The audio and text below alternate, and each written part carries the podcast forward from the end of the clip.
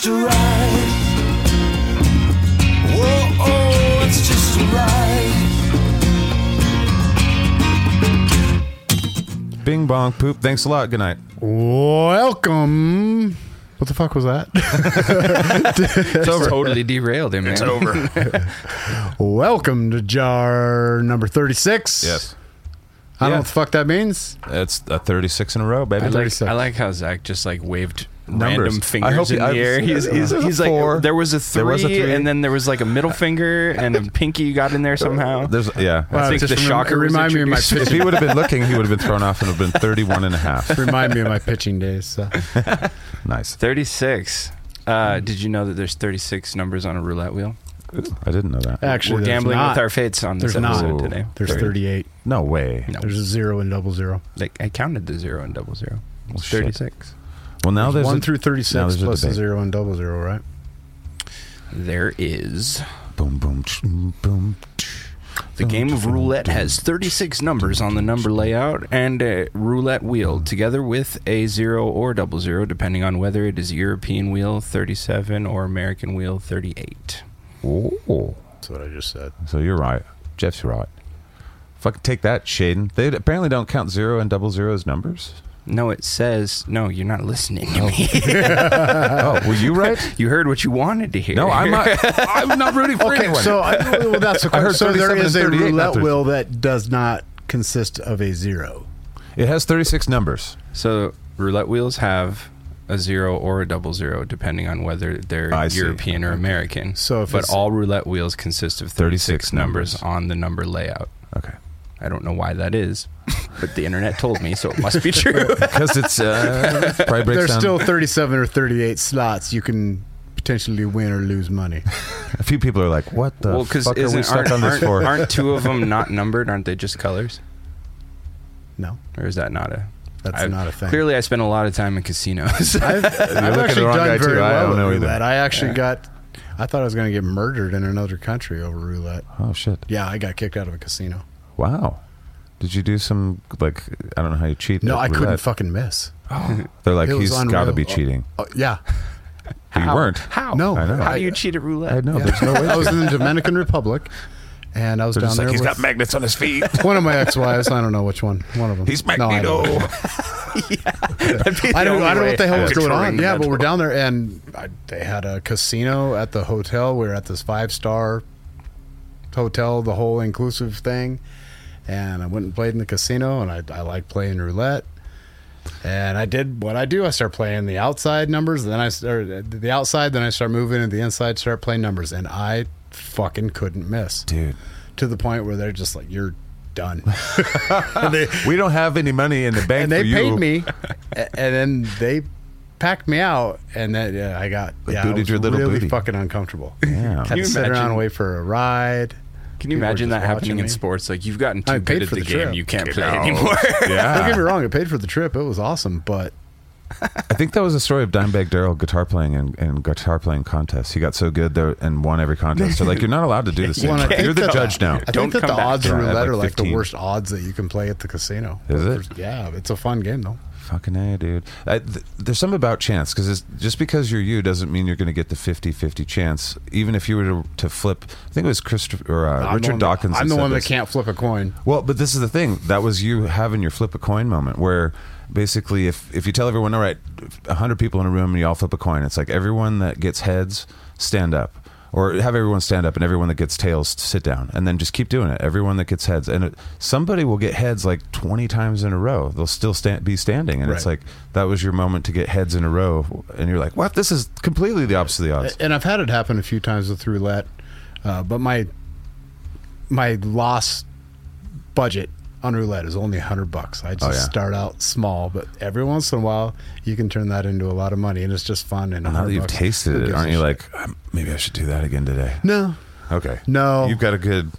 Well, you're a guy that's driving around a vehicle based on being good at poker, Right. So, I mean, there's some strategy. I would. I would much rather play against other players than play play against the house. Oh yeah, for sure. No shit. But I haven't even done that in a couple years. I think the last time I played cards, I went with you.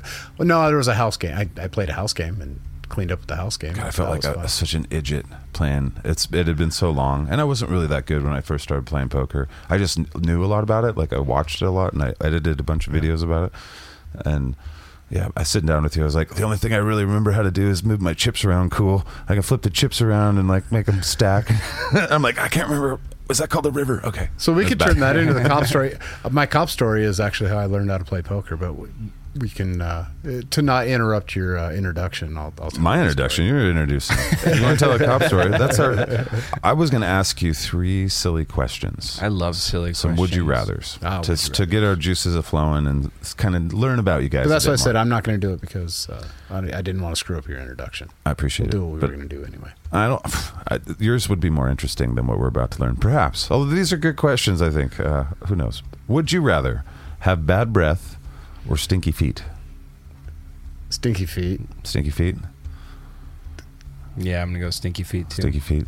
Yeah, you can definitely. hide stinky feet easier. I think than I bad have breath. probably both, depending. I know on that's day. my life. I'm like, But- so I just it's about me. I Thanks probably do right now. I ate a lot of like pickled jalapenos and onions before I came over. So I mean, you're bad welcome. breath. You're welcome. I almost always smell like these toothpicks, so it's hard for people to tell. Yeah, that's why I like the toothpicks. Mm. It hides your Zackleys. Yeah, exactly. Like sh- horse shit. Yeah.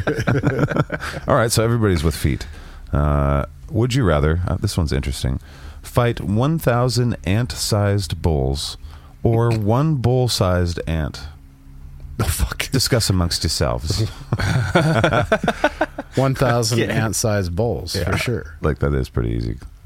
Although a thousand, that's Thousand. Can you imagine? I mean, we could stomp on those pretty quick. but can you imagine how strong that ant would be? I mean, just That's based on how just strong they are now. Yeah, they're, Uh, they can the pick up like a size to house compared to their size. strength. Yeah, Yeah. that's what I was just thinking. Like, I can take care of a thousand bulls with some, like, a can of axe and a lighter. You know, like, oh,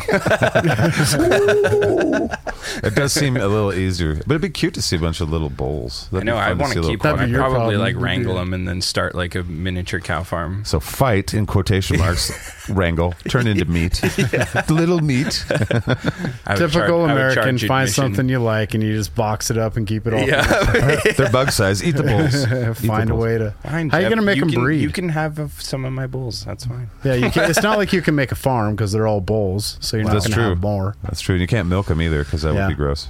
I Well, mean, you can. in a- That's in a not really sense. called. milking.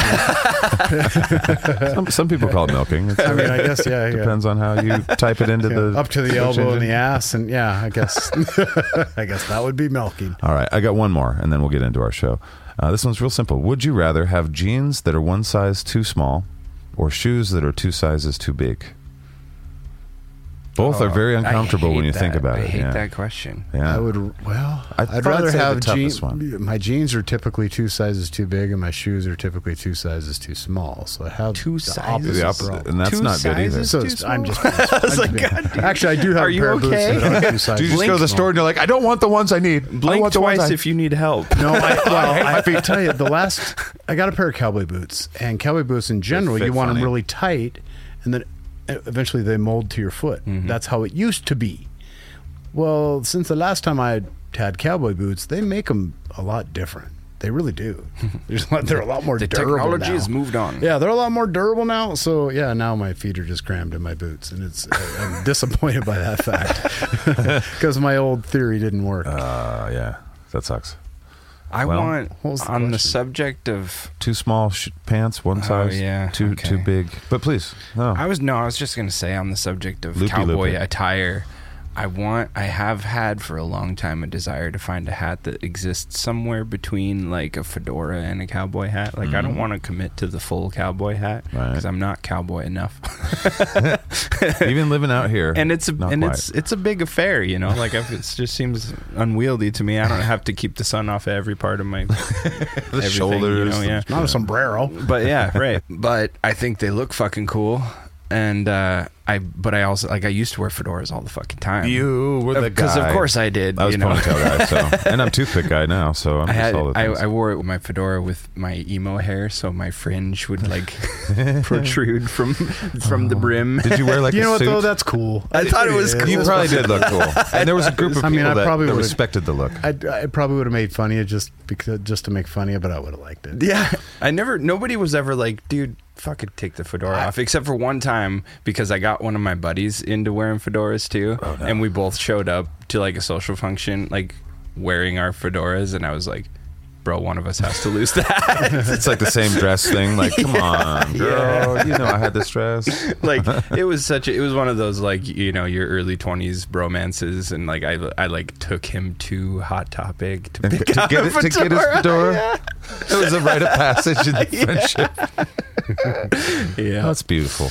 Yeah Uh, so still, but anyway would- i want to i want a hat that exists somewhere between the two and i've seen them i just don't know how to search them out but like i want it to be like oilskin or leather or something like not like something that Do you want, like, an Outback? well I was gonna like, say the Australian hats. That are sounds kinda like an that. Outback Maybe, is more what 'cause you want. I bought I bought one of those at the outlet mall when I was a, my dad bought them. He was like, "I'm going to be a cowboy," and but then he kind of did the same thing. Like, I don't want to have that much cowboy stuff because you bump into stuff with your big hat. But Yeah. yeah, and then he went out there. But they're still big. But they're cool because they can kind of fold in a fun way. Hey, if you what's that Well, and. I also don't like I don't like uh, people that fucking pretend to be cowboys. You know Right. what I mean? Like I've been to a lot of bars, and I know you know what I'm talking about. Oh, God, where, yeah. where it's like a bunch of pretend cowboys that are just like city boys that have Yeah. never. I literally sat worked at a country or, bar you know, in Portland. Or- yeah, so you know exactly what the fuck Which I'm is- so, talking what do you think the percent was that was like legit cowboys that walked through those doors? Um, as it, well, it was goddamn, it was so popular. It was Garth Brooks owned it. It was called Rock and Rodeo. So I, mean, it was probably 50-50. Okay. But I mean, that place would get packed too. I mean, we'd More be than packing in over a thousand a night. There was five different bars in that place. It was That's cool. huge. That's Those gotta be just a long gone. And- and- recipe and- for disaster too, right? Like Right. actual Well, we cowboys had and actual- pretend we had cowboys all national getting drunk together. Like Right. Well, Sturgis. Sturgis works, and it's it's real bikers with pretend bikers, Yeah. so that works. We had I don't we had know. national That's- bands. I don't know. I have no idea. I've never been there. the uh, Somebody tell me if it works. But yeah- it still goes. But It's here's the just- thing: is it doesn't matter who. It, there's always that. Oh, he's not a real cowboy. He's not a real cowboy. Well, what I mean, I guess there are Those some probably don't exist qualifiers of anymore. What a real cowboy is, but even real cowboys still like you know some parts of modern world. So does that make them not a cowboy anymore? It's just yeah, I understand what you're our- saying. Yeah. I don't know. It I just do. it just it just pisses me off a little bit, I guess, because like I've I've no I'm I grew up around a few real cowboys. You know, like I, I I spent a year and a half of my life living on a small cattle ranch and like helping them with the cows. So I'm like, am I more of a cowboy than you, motherfucker? Like, but what if they're at the beginning of their stage? They're Maybe. like, I've decided to dress like a cowboy because one day I'm going to be a real cowboy. Yeah, And maybe. that could be. Hey, I know a you lot know, of people dress wear the way you want to be. And- a yeah, lot of people wear ultimately- sports uniforms and they're, they Look at don't me. play sports. I'm pl- I'm they're- wearing a hockey they're uniform. yeah, factored, that's and kind of them are obnoxious fat too. out What of are you shape. doing? My uncle gave me this shirt a long time ago. I don't know, and I ran out of sweatshirts. No, I don't wanna think be I, bothered. honestly, I, I if anyone has seen the way that I tend to dress, you should be able to wear whatever the fuck you want. I Right, don't really yeah. care. You know, I just That's I just find the attitude that's generally associated with it obnoxious because like I dress like a wizard, but I don't run around pretending to cast spells on Right. people. You, you know don't what I have mean? a staff that anyone can see. to, to that point, so when I went to the police academy, I went to uh, the academy with a guy that actually I knew from the bar, and I couldn't stand him because he was that city boy that would wear all the garb on the Fridays and Saturdays and get out there and line dance. Which, if you were a dude line dancing back then, you just got your balls busted. Period. Did you? It's- you just don't. Yeah, line, I mean, totally unless the you're there with your wife, now. you don't like Yeah, dance. now it's like that's how you Totally the impress opposite the now. It's Right. like you, crowd. you feel like it's like you want to So- get laid and you don't have any social skills, just learn But- to line dance. but here's apparently in the academy, we all stayed at Burien, and he was telling people in our class that he and I used to ride bulls together. First off, That's just not a smart lie. yeah, yeah, I did. You, did you think I was gonna just arbitrarily go with that? I've never been on a fucking bull in my life. Are you crazy? I've been on a horse twice. It was the same day, and I was trying to jump onto another animal. I, you have to know how to ride a horse to do that. All I did was eat fucking dirt, and it hurt really bad. And that's my horse experience. Anyway, I used to telling people we're riding bulls together because he used to be a line dancer at a country bar. What? How do you how do you go from that to to the lie? So That's that the first I see lie would be a he's told in his problem. life. yeah. Yeah.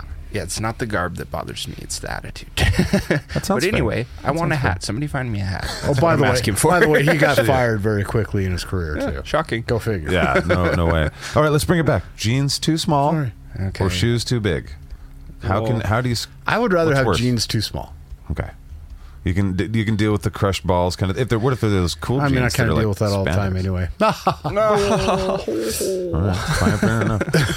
but some some skinny jeans are those flexible fucking rad jeans. The the kick your the That's all I Chuck own Norris because of you. Yeah, dude. Chuck Norris jeans. Although the the crotch they do kind of wear away where it looks like you're starting to get like some kind of weird shit going on down there. I don't know if you've noticed that yet. I do a lot of I do a lot of side kicks though. You know I don't why if that do is? side Because you do the you do the pinch and pull when you got the the ball itch, and over the course of time Oh. it wears it out. Did I did I tell on myself? Is that what you just said? No, I, am a ball. so you're itcher? saying it looks It's- like you got a fup kind of thing Kinda. going on? Listen, Some. if if you have balls, you itch them. It's just It's- it is a it's- fair it's thing. a fact. Yes. it's And that- the way that it is. Well, uh, yes, I, I am a Isn't pinch that, and isn't pull. that why women women rub their eyes in the morning? Because they don't have balls to scratch. So God. I'd not heard that one. I, like that one. I was mystified for a moment. I was like, "Where is he going?" With I know. this? I don't know where to how to. Okay, brain react in the proper way. Uh, what? All right, we've got. Yeah, to I'm gonna go. I'm gonna go jeans too. By the way, Okay. Oh yeah, we didn't finish. it. Jeans. Jeans too Jeans. small, yeah. I think jeans too. Too big of shoes is awful. footwear is important. Too man. small shoes is awful. They're they're both awful. You ever tried to run in shoes that are too big? Yes, that's what I'm referring to in my brain. Like, no, Yeah. Can't do. Although most of the time it's always been shoes too small for me, Well- and I don't mm-hmm. like that either. Jesus Christ, a shoe too small for you or too big for you. We call those skis. Yeah, I know. yeah, yeah, I I- mean, but at least at, at least a snowshoe. I got to go to a shoe store at one point in my basketball career where they had my size shoe in the middle of the section where they're like 17, 16, 17. These are not the biggest shoes we have because other big people come in here and it was like, whoa, cool. And, it- and I found my people. yeah, and then you put your shoe in like a 22E. You're put. You're like, I am not a Bigfoot. I'm not even close to a Bigfoot. There's always Yeah. a bigger foot. Yes, the basketball players have big feet. I have, but yeah, I guess they're kind of big. But let's get to uh, what we do every week when we kind of start. Although we started with Would You Rather's this week, but Sure. uh, Shaiden and I like to do a little intro thingy, oh yes, the intro. and it thingy. starts like. Uh,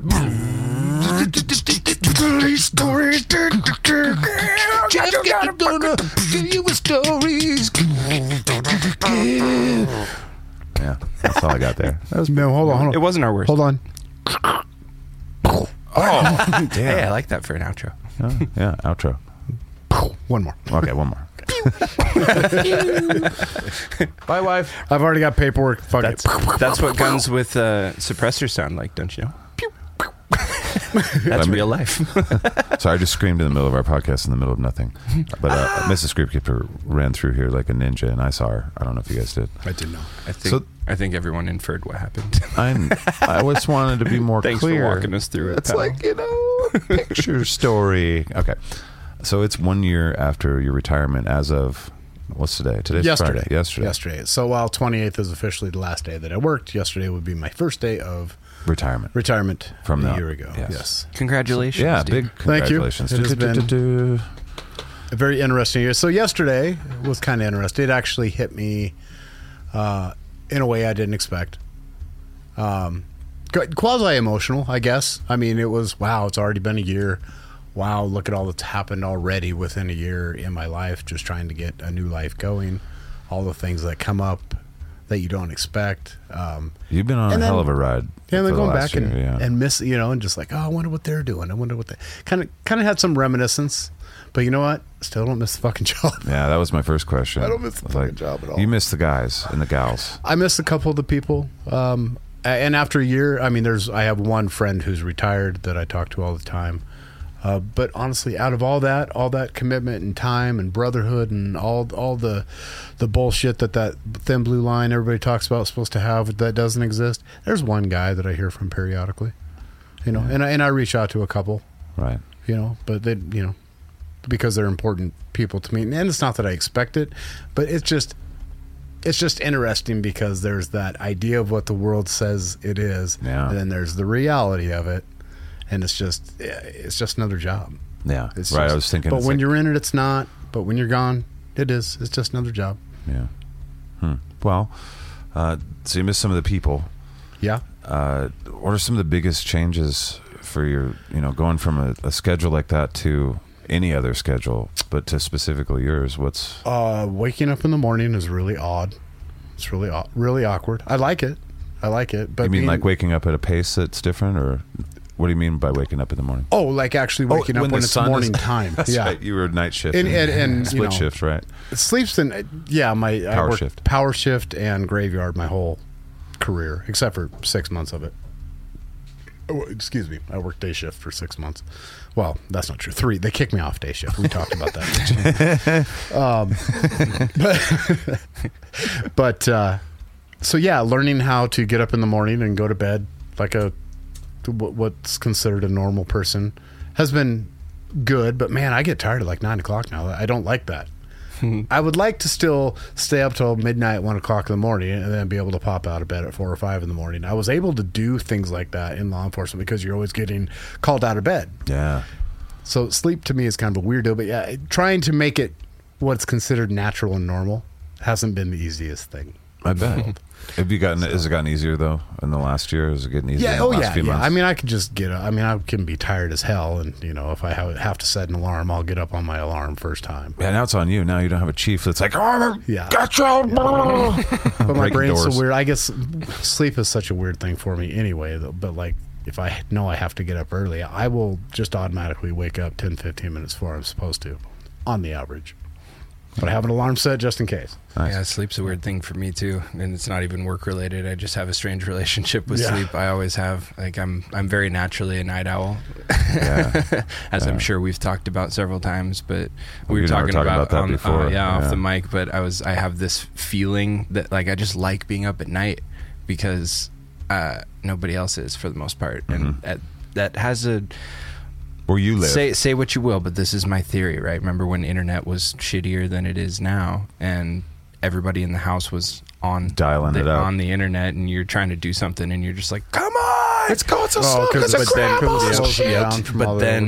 Yeah. but then you get on late at night when everybody's asleep, and you put the sock over the modem so it doesn't make too much noise, and you boot up, and you just Then he you- puts and his other Grab the other sock sock. over. Yeah. I mean, that was a Yeah, come softball as fuck, bro. same, same Yeah. sock. I'm a minimalist. Put it right back just on. brush the computer Yeah, dust off it. but but you know what I mean. Like you get on and it's just like, oh Oh yeah. my god, everything's working fast. And that's I feel that way about being up. I feel that way about being yeah. up at night. Like I'm just like no, there's a, a bunch less people using the mental bandwidth in the world, and Yep. now I can. Well, Yeah. not the world. Some But in your region- the other side of the world, they're like, Yeah. it's morning. Yeah, But, for know, my hemisphere, perhaps. you're you're getting as much as you can. Yeah. Using the band, bandwidth wisely. So I just, so I just, I like that kinda- analogy. It's But I like, I have to be up in the day to do shit too. So I, my my solution is just to not sleep. It's that we talked about. I think we talked about on Jar the fucked up sleep schedules that you can do to give Yeah. yourself a couple I'm, a- hours. I'm about extra. to dive back into the Yeah. old one I did. I decided this like yesterday, but, but I'm, I'm already basically doing it. But I'm just I'm just prolonging the suffering because I'm not I'm not sticking to the naps. Like I'm just sleeping like four four and a half hours a night, and then, like, and then just "Ah." like being like, Ugh. yeah. I, I I fuck up the nap shit for sure, but it, Yeah. I can do it though. It's been fun because it does. It seems like you've got two days in one where you're like, I have full energy for twelve hours. I have full energy in another, another eight hours, kind of thing. And you're like, what? That's never. So it's nice. Yeah, I'm jazzed about it. I'm kind of excited to start it. But Fuck yeah. Anyway, So I got more sorry, questions we, for you. Yeah, Yeah. we got way tracked off from your police story. Well, I mean, there's a lot to all this. This is a a big shift, right? So, I mean, what do you notice the most about you know your mentality now that you're not having to deal with everybody lying to you all the time and bullshit? Like, I don't. do you like it? Is it I nice? It's not that I don't give a shit about other people's problems. I guess I just don't take them so, like they're my personal responsibility anymore. Though Right. you know, I mean, if somebody wants, if if somebody wants my opinion on something with a problem, I- you know, I'm, I'll certainly give it. I'm I'm just as much of a man as anybody else, but I typically wait for them to ask at this point now. Right. and and you know whether they take the whether they take that advice or not, it's it, it doesn't feel like I'm like I'm like I'm at work. I guess does that make sense? Yeah, and you kind of pick So and choose. it's more you know. personal. Um, Do you prefer it that way?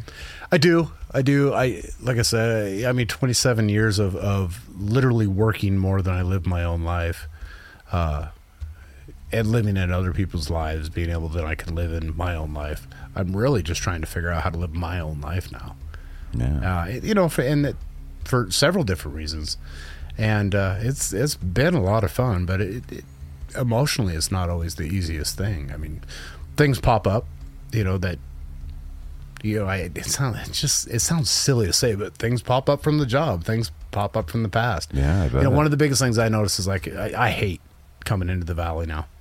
I just Oh, I bet. This number one, I always feel like. I'm at work, and this has always happened throughout my career. But I think now that I'm not in the job, I mean, everywhere I look, I remember that call. I remember that call, and they're not like, oh, th- these are cool stories for the show. It's usually just tragic shit or just depressing stuff. Yeah. I mean, there's a there's a intersection uh, when I pull in town, come off the freeway and go to. I had a guy shoot blow his head off right in front of me at that intersection. He waited for me to. I've had that happen twice, but this particular one, he waited for me to get right in front of him and sh- blew his head off. Dude, And it's like so every time I see that, I mean, I always saw it, but What's now the- I see it differently. What's the Motivation for that, like, is it just like? Well, I couldn't ask you. him. I I, asked him, but he didn't answer. fair enough. the look on your face when you said that too is also why I'm laughing. That was a powerful moment. fair enough. It's just that's mystifying to me. It's I just like know. like m- you didn't want to be alone, I guess, when you did it. You wanted to punish someone else, or and, yeah, like, you terrify wanted to someone you wanted else. to or- be a terrorist one final time. yeah. I had a negotiation would? call where there was a guy. This guy shot some rounds off at the police, and then ended up shooting himself in the face, but it didn't kill him. But I was g- driving up there to oh. negotiate with this guy because we had this big standoff. Then he shoots himself in the mouth, basically blows his jaw off. It's- it's like there was this weird silence. I get on the air. I'm like, uh, so I guess I should probably disregard. doesn't, s- I'm like, doesn't sound like we're gonna have much communication. I guess I'll disregard. Oh my goodness. But I mean, that was just my thought. I'm like, well, it was a long ways away. I'm not going to keep driving. Man, that's got to be the worst. Like you, you're like, okay, I got the guts. I'm gonna just, I'm gonna, I'm I'm, going, out. I'm going, I'm heading out. Simulation over. and then you fucked that up too. Yeah, like, I oh, how do you And come that- back from that? I mean, what's your thoughts over the next few days? Where you're like, Like- I'm the worst. like this. disclaimer anybody who's listened to our previous episodes i'm not like making fun of suicide i have feelings about it but like uh, the other But there's the- humor the- and tragedy yeah if i just same set that aside for a second fuck Yeah, exactly. Like, it's okay to be human. shit The, uh, so yeah, that part that's a negative, um, but a positive outlook. I just I notice a lot of my weird cop ticks now. That- what? I mean, some of them, Give some of them some. are the obvious ones of just. I mean, you guys know. I mean, do you still Wider reach to turn the lights on when you drive fast all the time. really Do you? Dude, I, I still, I still won't turn my lights on until after I've backed out of the driveway and got on, out onto the roadway. I still shut off my lights about a block before I get home. Oh, dude. Uh, a lot of times I reach for the mic to call on scene. It happens a lot. like, not- I'm, I'm back so from much- Costco. Not so much flipping on the lights. Um, you should put something in your truck like where the radio would be and that just makes you laugh every time you do that Yeah, like you a know little you reach saying for it and it's like like what I I'm don't going to know, do is like a I'm actually going to glue. I got this little plastic cop car. I'm just going to glue it to my dashboard so I can grab it right in the same spot so I can just hold on to it. Oh, yeah. um, you know, it's the same typical shit that you know, the, the, the, I have to sit a certain place in a restaurant or in a Yeah. public place, or I, I have to immediately go to the bathroom and check the bathroom. That's just you know my weird, weird shit. yeah, but that's do you still say 10-4 a lot I do. I say say copy that yeah ten four. all the kids are like, What's your I'm 20? a dispatcher. Yeah. That's your- another thing that's douchey when people do it, except for you. Yeah. You know, Right. like because it's like because This it's is like just part of actually a force of lingo. Yeah. you, have, you have to get it out of there Yeah. if you want it. Tom Union is another one. If something's broken, Tom Union. That was tits up. It's tits up. Nice. It's just- yeah. Fubar. That's not you guys. That's not you guys. No. Well, after uh, uh, so 25 years, 20, 27. years. That's right. Yeah. So, describe your career overall. Like, how do how do you look back at it and go, like, what kind of police officer were you? How would you describe yourself? I think I was fair. I was fair. I actually fair. gave a shit. I think I was carrying. I think I was fair, but I also think it, I was. Uh, I- there was no question of what I expected from somebody, but I would also give them my time and explain how to do what I expected. Does that make sense? Yeah, I think Um, even something as simple as uh, like say we're doing a high risk stop and calling people out of a suspect vehicle um, whether it's bullshit or not they ask questions while you're you know shouting orders at them to you know come you know how to open the door and how to get out of the car and there's this whole process of lifting up the shirt which drives me fucking nuts. It's so Get out of your car. Some What's of the your shit favorite color? yeah, some of the shit that we're that they want us to do, it's like trying to relay this to somebody who's already who their pucker factor is so fucking high right now anyway, and they're they're having a hard time listening. Plus, it's loud. Plus, it's chaotic. Anyway, a lot of times I would I would stop with the. The, you know, you know what's going on or whatever. I, I can't answer the question there, but I would just stop one and just like, do me a favor, just do exactly what I ask you to do. Okay. I'm to make sure you're safe and then I'm to explain everything.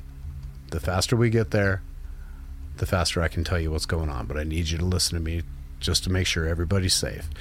And usually just that little explanation Yeah, if I probably did it for most people. calmed everything down and everyone around you. But a lot of people wouldn't take that. They just, they couldn't see the, the cop couldn't see that window. It's just so much, well, this is, we're not, we're not programmed to deviate off of you know basically this little narrative. This is how we get people out of cars. Right. It's like ah, you got to think outside the box. Yeah. So I think I was really good at that, I guess, and and The personal relationship stuff. being able to talk, to people. yeah. and you know, and and I was I, I was very gifted at insulting the shit out of people and having them tell me thank you when I was done. because a, rare lot gift. of what I had, really, what it was was a more of a comedic delivery on how fucked up their life is. But here's really what I can offer for you to fix this particular situation. Take it or leave it. Right. You called and, me and here. they got it. Here's all I got to assess this. And, Yeah, yeah. or, or, you know, it would sometimes be like, yeah, you really probably should have not called the police. You probably should have called your mom because she's the only one that's going to give a shit about this situation. But I could get away with saying stuff like that. For, I don't know why.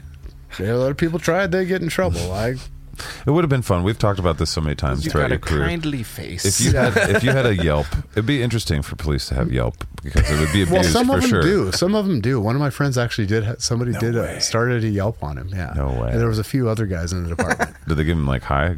Well, I think Or I think it there was like one to for knock 'em? Spokane, but I was never listed on. Yeah, I was actually a little disappointed. I wanted a Yeah, Yelp. just- I wanted a Yelp score. I wonder if that's something that society will do. They like, I mean, we like credit scores and we like our little Snapchat scores and all this stuff. It's like, I wonder if they'll do that. Anyway, yeah, can you imagine like just having a like everybody's everybody's friend group is on like a like they all have a what I'm describing is Facebook now the more I think about it. we have it already. Son of a bitch, we're already on the farm and we're the cattle. Fuck. Fuck. Jeff, if you were going to write a book about your career as a police officer, Ooh. what would you title it? Cunty McBusybody. Specifically as a police officer or as my or as my life. Could be your life during the course of being a police officer. Because well, my life one was Memoirs of a Simple Man, which you laughed at because you're like you're the furthest thing from fucking simple I've ever met. I did. That's exactly what I said. which is funny to me because I'm just a dude. You know. um, I don't know. This I- is the only shot you get at it, dude. Now or never. Goddamn. Yeah. You gotta- actual- You got to title your book right now. The pressure's on. The Goddamn, heat yeah, that's a is lot of on. pressure. Let's see if we can help him. Can we help him? It's on Yeah. the What would you name him? Uh, Bear Bear does How Dallas. to, how, how to how to insult people Yeah, yeah. and that- get thank you. Yeah, yeah. There's that's yeah. that's not a bad title. That's a good subtitle for sure, if not the title. Thanks for the insult. Bear Bear. How to insult people. Yeah, that's a good one too. We're working on your book for you. welcome welcome to the circus. Welcome to this. Welcome to the masquerade.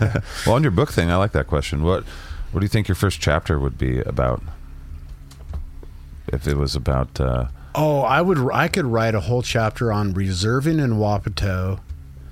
So reserving is basically not a police officer yet. you are excuse me it's a it's a academy that you have to go to. Mhm. it's two nights a week for six months. It's an x amount of hours i can't remember how many it was. Anyway you essentially are certified to be a police officer. You're just not paid for it. Um, and it, obviously it's only in the in the time that you are Interning, eh? working for that essentially inter- interning yeah.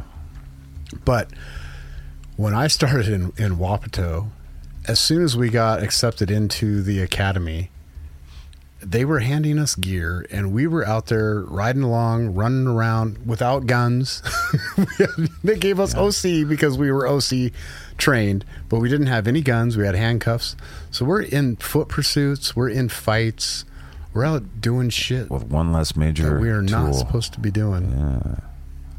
without without a gun. So basically, we were we were England. Yeah. Yeah. Right? Yeah. So there you go. You got to experience a little bit. Was it easier?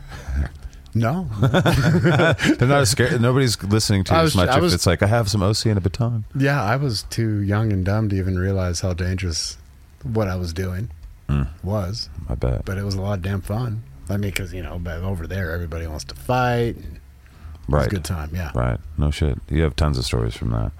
yeah. So that would probably be, be my first, my just my first chapter of Just get the action. experiences Yeah, from yeah. that. Yeah. Fucking A. You got any more questions you want to ask him? Nope, I burned my only good one. that was a good one though. That was good. I got I got another one or two, I think. But so 27 years out, or one year out of 27 years uh, working, like you've seen all of the holes and stuff, and like what's something that that if you could fix it, uh, would be a good fix that the whole department could, or the, all of the departments maybe could do. Uh, what's something that, that police culture could use a tune-up in that if you could just push a button and you'd do it immediately? Oh, it'd be truly being able to address mental health, literally without um, conflict from the department themselves or uh, from the public. It, you you can't do it. You can't sufficiently get any type of mental health. Um, uh, recovery is not treatment, I guess. Mm. Really, without it causing some sort of distrust from your department or if the public finds out let's say you let's say you have some serious issues or some uh, well, let's say depression let's say I was let's say I was in a shooting um, started drinking a lot because it was having having nightmares having a lot of serious issues with it it was affecting my marriage it was affecting my job uh, you know I was late um, I could go to the department and they could send me to treatment or uh, and help me with that. But even when I come back, they're going to have less of a trust. They're also going to want to say, "Well, we need to be transparent with the public." So the public now they're going to tell the public this. So the public may there may be people in the public that understand. Well, good for him. He went and got treatment. Of course, that would be very hard to deal with. But now is like, but is he really treated? Can we really trust him to be on the road, or is he now this rogue cop? So it it, it ruins your career if you address it. It ruins your life if you you don't. don't. So you, and a then catch basically, you get caught somewhere in between and roll the dice and hope you're fucking lucky. And that's what every single police officer is going through. I, that's say? that's mu- certainly my opinion of it. Yeah, yeah. Uh, What what could someone do to to fix that? It, there's there's a few things that probably could be done. Just the stigma of it needs to change, obviously. Well, I don't. I don't have the answer. I, I tell you right now, I don't. maybe I don't have maybe the answer. lots of retired police officers talking about it and saying, "Dude, we got to fix this shit." Like they, they're not helping us during our careers, and we're our But whole it all comes about into- mental health. if the public or the government wouldn't do the things that they did to, in their responses, then you could get help. Yeah. But the fact is, nobody's fucking forgiving. You you may have all the applause and forgiveness from the public for hey, you got your shit squared away. But now let's say you get a, in another shooting three years down the road. Now you're going to be fucking crucified for yeah, it. true.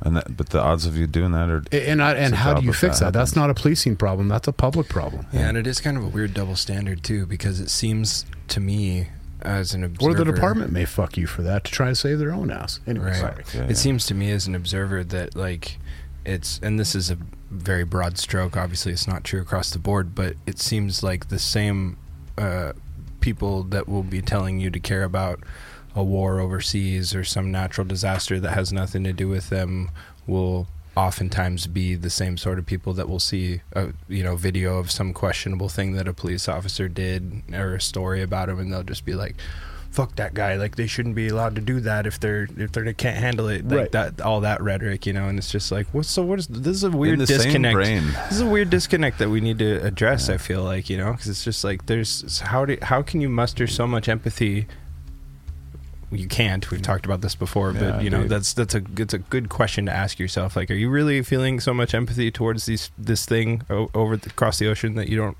have any connection to, Mm-hmm. but you can't manage to feel empathy for a, a police officer in your own country or in You your mean own it's- community? yeah. So you I know? will I say, know that's a really good. I will say this: there are resources available. There, there are. There's ways to get resources, but it's a fucking gamble on whether you're gonna. At, at I have, I have yet to see somebody need the resources, take the resources, and actually come back to work. I've never seen it. Really? I've never seen it. They either get forced out or they don't come back. Wow. They just so they people just- will just refuse to look into it because it will. it's just how it works because of those two, the two prong of the department liability and uh, the, the crucifixion the crucifixion from the public if something were to happen. That seems like it would be a really difficult thing to unravel because it seems very institutionalized at this point. Mm-hmm. Yeah, Like, and and you know, and here's the other problem. Like I, I've been pretty open. Like I had things pop up that I didn't expect. I, I'm like I'm I, I figured I was fine. I've got a, you know, I'm I'm a pretty solid guy.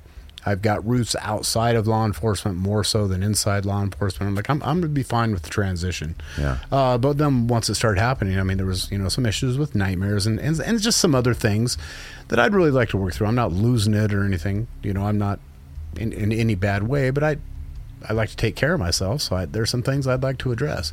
But I got to tell you that now being retired, if I was still currently working, I could kind of address these things. Maybe hey, it's towards the end of my career. I'm going to start looking into some just some exit type counseling. Um, You gave him your two week, and we're like, I'm out. but Yeah. that's for like, uh, I mean, for myself, get like exit type counseling uh, in preparation to leave. Uh, and you'd probably be okay doing something. Yeah, and they like wouldn't mess that. you with that. But I want, I'd makes want it law enforcement based.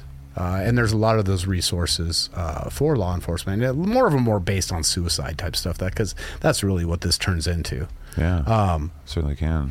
It does a lot. if uh, if uncontrolled. But now I'm trying to find something law, law enforcement based, either through insurance or just being retired. And there isn't really anything for retired guys, that's an opportunity. and, and there isn't anything that will take me because I'm retired that is for law enforcement. So, what I'm- you know, I wonder if anonymity might be a potential solution, at least to make it better. Like it's just like something like you don't have to request that you get the help, or like there's just an entity that exists that you can go to, and nobody knows that you went, and they will, and they're like sworn to secrecy, like they can't divulge any. well, and you it kind of is as far as the medical stuff, but it's just. Because because of the heavy work schedules and Sure, getting called yeah. out stuff, it, it always comes to light. It just does. and, and you shouldn't have to hide it from your fucking job. Yeah. That it's like, hey, man, you know, this is a hard fucking job, and this is kind of fucking me up a little bit. I'm good. I don't want to leave, but I, I need to get squared away here a little bit. Give me some time. Why is it that way? Is it because we dudes are just tough guys, and it, and a culture of tough guy dudes? I don't know. Becomes this? I don't know if tough guy culture is what started it, or if it was literally just what the expectation is. Because uh, It's a bunch of tough guys.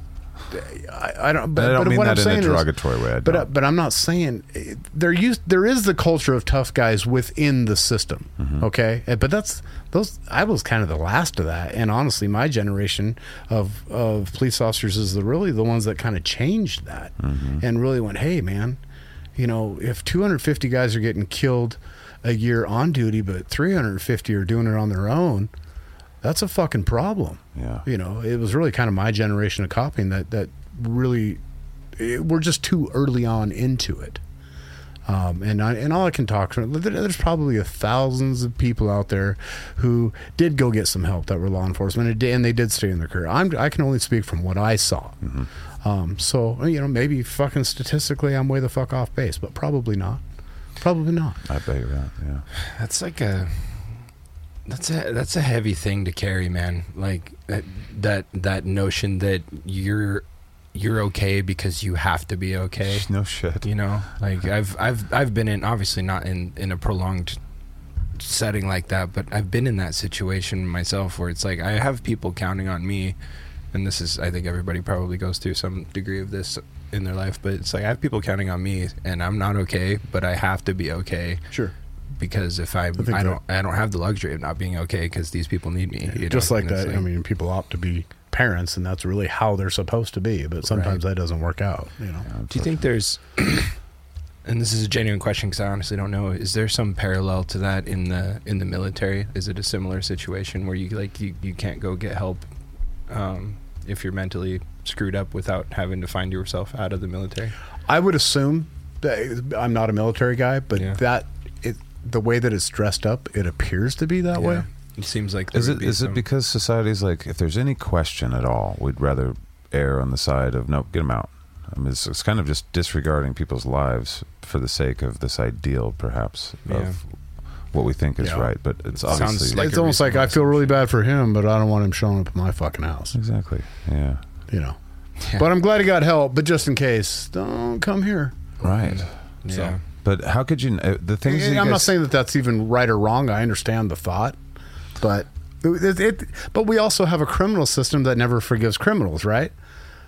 I mean, if That's you're, true. a, I mean, if you're That's a true. convicted felon, you're fucked for the rest of your life. It doesn't matter if you did your time, changed your life, and paid and paid your dues. That's right. You're still fucked too. So it goes both ways. Yeah, Um, we're not doing it right. We're not being Something's very. wrong in that system, and I and I don't agree with that system either. Yeah. I, I, I have always loudly. it's argued always kind of like the the sentiment that the government is a hammer and it's always looking for a nail, and most of life isn't a fucking bunch of nails. You Right. know, there's sometimes there's screws and fucking that. staples. Both have utility, glue. but only if used correctly. Yeah, yeah. uh, Well, fuck government, but you know, Yeah, Well, the government has no utility.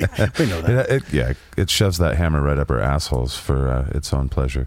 Anywho, uh, thank you for sharing your one year. I mean, I want to throw So overall, I'm, su- I'm, and- I'm super fucking happy. My life is great. You're healthy and you want to eat it. I mean, I have so many irons in the fire, fire and uh, you know, there's been some other shit going on that has just kind of been I've been waiting on. So life Yeah. is about ready to explode, and I'm super excited. I've been Yeah, I'm excited I've for been you, man. Yeah. yeah. We both. I'm, I'm glad we've been able to walk through some of it with you, even if we're a pain in the ass along It's Oh, funny. yeah. It's funny Well, because I'm, I'm every to single listener. I, I, I'm excited to find out who I am without that tag. Even though I continue to hold on to it because it was such a major part of my life, I think there's a lot of learning experience from it. yeah. But I'm still, you know, like I said. But now I get to be me, just with that knowledge, and mm-hmm. and so it's going to be a fun ride. Yeah, it's funny because every single listener, just like Shaiden and I for the show, we've obviously seen it quite a bit more because we're your friend and we talk to you outside the show. But this journey that you've been on, even though you haven't got to share all the stuff that you've been going through over the last almost a year now that we've been doing this show, Been a year. Well, yeah, yeah, yeah, but for the right. show, uh, they've gone on the journey with you. You know, like we've we've talked about a lot of shit here. we've really kind of opened up our emotions for that week a lot. So Yeah. I feel like maybe they've gone. This has been a fun ride. This this podcast, and it's been uh, it's fun been fun to bring people into our lives. Even though I think you know, Yeah, I think I that's I tentative think that's been my favorite part about it. Honestly, is just having people like I've had I've had and, Finding our people. and, and all you guys out there know who who you are, but I've had people just check in on me, just not not like a hey you're my you're my podcast guy that I want attention from, but you literally just would hit me up out of the blue and be like hey just want to make sure you're doing all right, man. Yeah, man. You So many like people, that that kind yeah. of shit where it's just like that's fucking that's so valuable to me. Like I'm super thankful. Like even if I'm even if I'm twisted up and don't respond right away, like I still every I read every single thing that's ever sent to me, and it's Right, just it, it always means a fucking lot to me, and I know that it's happened for you guys too, and that's been that's been my favorite part of doing this. yeah. Oh, e- even over hanging out with you fuckers. I mean, in, in, in a perspective to put that, I, I had talked about it. It's like I've been retired for a year. There's one guy that I worked with that reaches out to me. Anybody else, I call them. But here's these people who they don't know who the fuck I am. Right? They're just listening and and enjoying the things we have to talk about. but they might know you better. But they're like, you know what? Your, your former colleagues, but I'll check in on. You. I mean, how cool is that? Yeah, you know, that's just cool. it's just a weir- weird, weird and wonderful world, and just being able to be gone from my career and be part of creating something like this, and and getting that outreach into the world is just fucking incredible. It really is. That reminds me, you can get on Facebook and check out the Jargoneers. The Jargoneers. we got to give them a theme song or something. But that's a Facebook group started by, I believe, Jose Montez uh, and Jargoneers. some other friends of the show. And we appreciate you guys. That's where you can talk about what we talk about here and you know communicate with each other and what, however you feel. I, I would imagine memeage, uh, basically naked bear memes most of the time, if possible. uh, Is it- and no, thank you as No, much thank as you. possible. no, thank you. Is it um? Sharing your a two cu- and point don't be a sevens. cunt. Don't be a cunt. That's gonna that's gonna be like our secret club air quotes handshake. You know, like they come to the you. clubhouse and you have to you come to the door Please. and you they they just like you. slide the thing open. What do you want? No, thank No, you. thank you. You're, really, you're good. Come on in. well, that's certainly the first get together that's happening now. So how do you? Is it is it J A R G O N E E R S? Ding ding. Yep. Nice Perfection. Jargoneers. But it's but it's J That's such dot a- I A love dot. Yeah, that is. I like That's it. so good. Jargoneers might So be. clever. Yeah, it's always smarter than us. That's the thing about podcasting. When you put it into the world, it's like I have these great ideas. I think, and they put it in the world, and they're like, yeah, let's make Yeah, it better. we'll And show you it's how like- to do it. yeah, exactly. I love it. And same when we put out information in the world. And if you're not like, I need to be right, I need to be right, I need to be right. If you just go out and you're like, here's some stuff, and then they're like, well, now we can all be right because you're wrong. Yeah. And here's here's the thing. And actually, you know, there was one. Uh, we'll have to talk about this in another podcast. But somebody wrote in, uh, a couple of people wrote, wrote in and had some updates on our discussion about uh, the mind and uh, the medicinal value of hallucinogenics too. We'll Oh. have to talk about that Oh yeah. in the next episode because I forgot to bring that I, up. s- I saw I saw that, um, and I haven't gotten a chance to pick through it. What was yet, it? Was this on Jargoneer? I Mm, I think it was PJ posted email. something, but I was I, I started reading. I was you know doing dealing with kids kind of thing, and never got back to it. Yeah, I thought that it was, what it is? The thing that I saw, I think, was in the Discord, if I'm not mistaken. Perhaps. But what it what I saw was about uh, police having more open conversations with doctors about this kind of stuff. Like Oh. so, because I was, Oh. I think they were talking about my claim, which I'm always the one making the most outlandish stupid Yeah. shit. I'm Mr. Why don't you Shovelcock. just shut the fuck Shut up? the Zaq? fuck up, Zaq. but uh, you know, when I was in, invested in Maps and, and NORML, which was looking into getting these things legalized, it was coming off of the end of you know very illegal, where uh, Richard Strassman hadn't done his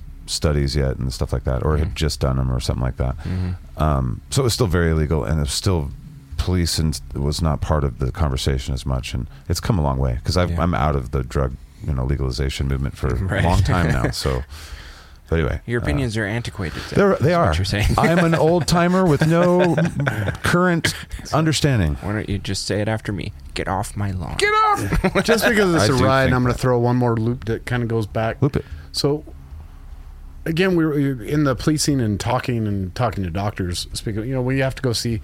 It's only after a shooting, for whatever reason. That's the only time it's qualified. Uh, you have to go talk to the, you know, the the psychiatrist or psychologist or whatever the fuck it is, whatever ph it is. Yeah. Um, but there have been times when guys are like, "Yeah, I'm not ready to go back," and they're like, "Ah, you'll be good." Yeah. Yeah, and just We're like, short-handed. nah, nah. We're short-handed. Anytime you're you're saying, oh, let's see, you're saying that you're not ready to go back, which must mean that you're lying. You must have a fishing trip. So now you're ready to go back. Right. It's it's that attitude. So it's like, yeah, even when you try to be honest, they're like, yeah, nah, I think you're fine. You know what? yeah, you'll be good. Is this just another Rub example that the government's really not good at any of the things that we ask it to do? It's like, I hey, mean, how hey, many government, examples do you need? I know. Hey, be compassionate about the people that work you. No, no, no, no. We don't even. Their numbers is fuck. You, Preposterous. Exactly. You think the public's numbers? These cunts are super numbers to us. We could eat them and not give a fuck. Anyway. In fact, we did. yeah, exactly. Soylent Green is us. Remember. And we uh, we killed Kanye, and we replaced him with a clone. That's a, a couple years. I right? A couple years ago, we'd all be like, "Whatever, dude." But now it's like, well, maybe. I know. Isn't We've seen the clone 'Cause That's technology. a legitimate thing that's rolling around right now. Dolly the sheep was a long time yeah, ago. Yeah, Come on. And I'm just like, I had that exact thought that you just said, where I was just like, if this was like, like two or three years ago, I'd have been like, get the fuck out of here. Yeah. But but for a moment, when I encountered it this time, I was like, Mm. eh, maybe. Tanamuli strikes a fucking again. Controlled distraction. Controlled all the bullshit. well, all right. We're gonna. Do you feel like we we uh, addressed the one year anniversary? I, I wish we would have got you a cake, I but you wouldn't have eaten it. I wouldn't eat the cake yet you're, anyway. you're a disciplined motherfucker. Uh, Yeah, we're down to two but we're proud of you, and and you know, thank you for your service, genuinely. Oh, thanks. Like Yeah. I got, and thank you for the education through all that time. You know, the last several years of my life have been knowing you, and and you gave me like a front row seat to the freak show that is my town, and uh, I don't think there's. I've studied a lot of psychology and stuff. Not well, I'm me, so I'm whatever I absorbed is you know crap.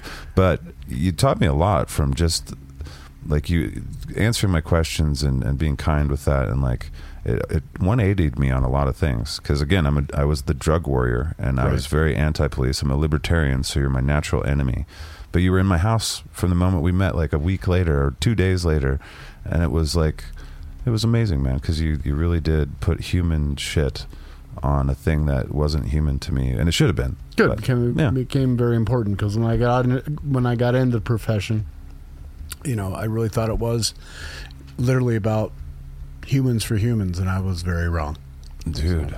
Well, explain Yeah. that more. That's I just, I was just being naive, being young, being able to believe that. I guess the same shit that I believe at 50 that I have the ability to speak to people and show people the way where they could stop fucking up things in their life. I mean, regardless of the fact did that I fuck up my own you stuff. did that a lot. Of course though. I did. I know. But I, I thought I should be able to do it with everybody. So, you know, my unrealistic expectations of what I should be, you know. Um, we should be proud of your career, dude. You no, did- I had a, I had great. I had a blast. I, Yeah. I had a fun career. I really did. I, it was a shame what started happening to the career and what's happening. I mean, it's, I say a career, but really, what's happening to our fucking country is really the the biggest issue. Yeah. Um, But it's a 27 year career that was a huge education for our, where I want to go from here.